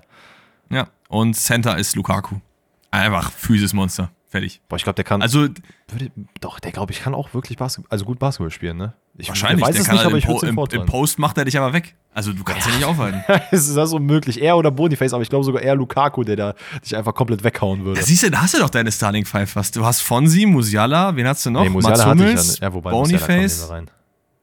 und dann noch irgendwer anders. Keine Ahnung. Oh so, jetzt müssen wir uns aber beeilen. Nämlich letzte Frage kommt von Adam und Adam fragt, Garagentor, wie findet ihr es? Gewinnt das für uns einen Puskast Award? Pu Puskast wahrscheinlich. Puskast. Puskast Award, Danny, oder nicht? Ey, also es ist noch ein bisschen früh, um das zu callen. Es ist ein phänomenales Tor gewesen jetzt am Wochenende. Er macht einen Fallrückzieher so auf für, weiß ich nicht, das, 10, 12 Meter. Ähm, ja, war, war ein geniales Tor, was soll man da groß sagen? Ich habe mir mal ein bisschen angeschaut, wer denn jetzt hier in letzter Zeit noch äh, oder was denn es so für Tore gab. Witzigerweise, das habe ich gar nicht gewusst. Und zwar war es nämlich, und ich habe nämlich extra den Term rausgesucht, es heißt amputierten Fußball. Heißt äh, Leute, die dann eben nur mit einem Bein spielen ähm, und auf Krücken Fußball spielen. Hat letztes Jahr ähm, Oleg, Olexi, glaube ich, äh, wird er ausgesprochen, den Pushkas Award gewonnen. Also habe ich gar nicht Das auf war, dem Schirm hast, du das Tor, hast du das Tor gesehen? Ja, wo er Das sich war auch ein quasi auf die. Krücke stellt und einen Seitfallzieher macht. Ja, das, äh, das war phänomenal. auf jeden Fall geisteskrank. Ähm, ja, ich, ich finde auch, ich muss ehrlich gesagt sagen, ich finde es immer ganz geil, wenn es mal so ein bisschen andere Tore sind, die nicht, ähm, ja, Fallrückzieher sind, weil das war ein geistreicher Fallrückzieher, aber das hat man alles auch schon auf dem Niveau gesehen. Latan, Bale, Ronaldo. Ich finde es immer wild, wenn das zum Beispiel, ein- das erste, was mir da einfällt, ich weiß gar nicht, ob das ein Pushkas Award gewonnen hat, ist hier das Tor von äh, Valentino Lazaro gegen, gegen wen war das denn nochmal, wo er diesen Scorpion-Kick ausgepackt hat in der Bundesliga. Ach Weißt du noch, nee, meine? das, das war es aber nicht. Ich habe mir tatsächlich mal aufgeschrieben, wer jetzt bis 2016 die letzten Pushkas Award gewonnen hat. Und da war tatsächlich nur ein Fallrückzieher dabei. Ähm, Ja, wir hatten deswegen- letztes Jahr Ja. vielleicht äh, zur Vervollständigung, sorry, wenn ich nicht unterbreche, äh, alles gut. Lamela, Rabona-Tor gegen Arsenal. Ich weiß nicht, ob du es auf dem Schirm hattest. Doch, doch, auf jeden Fall, ja. Phänomenal geiles Geisteskrank. Ähm, 2020, Heumin Son, ein Solo aus der eigenen Hälfte, einfach komplett übers Feld gegen West Ham und schließt ihn dann ab. Er hat wirklich gegen alle West Ham-Spieler äh, gespielt in dem Moment. Ähm, 2019 gab es äh, tatsächlich einen Fallrückzieher von äh, Daniel Zori, also I don't know. Mhm. Ähm, 2018 fand ich tatsächlich den schwächsten. Das war nämlich ein Salah-Dribbling, der macht so ein bisschen eine Sidan-Rolle gegen Everton und schießt ihn dann in den langen Winkel rein. Schönes Tor, aber weiß ich jetzt nicht, ob das jetzt so für mich Puschkas äh, verdächtig wäre. 2017 hatten wir am Montag schon in der Folge der Giroud Scorpion Kick. Stimmt, Giroud, ja, ja. Und genau. davor, Ja. ähm, ich weiß leider nicht mehr, welche Liga das ist, das habe ich mir jetzt nicht aufgeschrieben, aber 2016 war es Malaysia, habe ich gerade, ich habe gerade auch offen. ah, dieser verrückte Freistoß von Subri, wo er den Roberto Carlos auf jeden Fall alt aussehen lässt. Yes, also Pushcast Awards dieses Jahr eventuell in äh, Richtung Garnacho, aber ganz ehrlich, der Mann ist so unsympathisch. Der hat den nicht verdient, sorry, an dieser Stelle. Und deswegen äh, würde ich sagen, beenden wir eine sehr lange Folge. Ich muss aber sagen, es hat Bock gemacht. Die Zeit ist wie im Flug vorbeigegangen. Es ist gefühlt äh, zwei Minuten, dass ich auf die Uhr geguckt habe und gedacht habe, ey, schon zehn Minuten drin. Ey, es ist einfach nochmal ich weiß, ich, ihr gerade, mir fehlen so ein bisschen die Worte. Ich wollte nochmal zurückkommen auf den, den geisteskranken Support, den ihr bis jetzt dagelassen habt. Vielen, vielen lieben Dank dafür. Schaut, wie gesagt, sehr, sehr gerne vorbei ähm, bei den Umfragen auf Spotify und auf YouTube. Und dieses Mal mache ich nicht den Arschloch-Move, sondern ich überlasse das letzte Wort dem lieben Dennis, denn ich habe ihn zu oft unterbrochen heute, glaube ich. Ach, alles gut. Also, was, was soll ich euch sagen, Kinder? Ey, nochmal vielen Dank für die ganze Liebe, die ihr da gelassen habt. Äh, Kuss an alle Muttis und an alle Fatis. Äh, Kuss, an, Kuss an die Mutis. Kuss an euch natürlich. Und damit würden wir sagen, wir äh, hören und sehen uns wieder am Montag zum Rückblick des 13. Spieltags der Bundesliga. Und verrückt, dass wir das auf dem Schirm haben. Äh, und Nee, dementsprechend. Moment, das, ich, ich habe das immer jetzt auf dem Schirm gehabt, ne? Das wollen wir jetzt hier auch mal festhalten. Ja, also so ist es nicht. Das hast du jetzt schon in drei Folgen gesagt, dass du auf dem Schirm hast. Jetzt wollte ich einmal uns loben, dass wir das gemacht haben, ohne dass wir uns dabei rechtfertigen müssen. Egal. Äh, Leute, macht das gut, lasst, eine, lasst ein Follow da, lasst Like da, wo auch immer ihr das hört. Und äh, dann hören wir uns. Auf Wiedersehen. Ciao.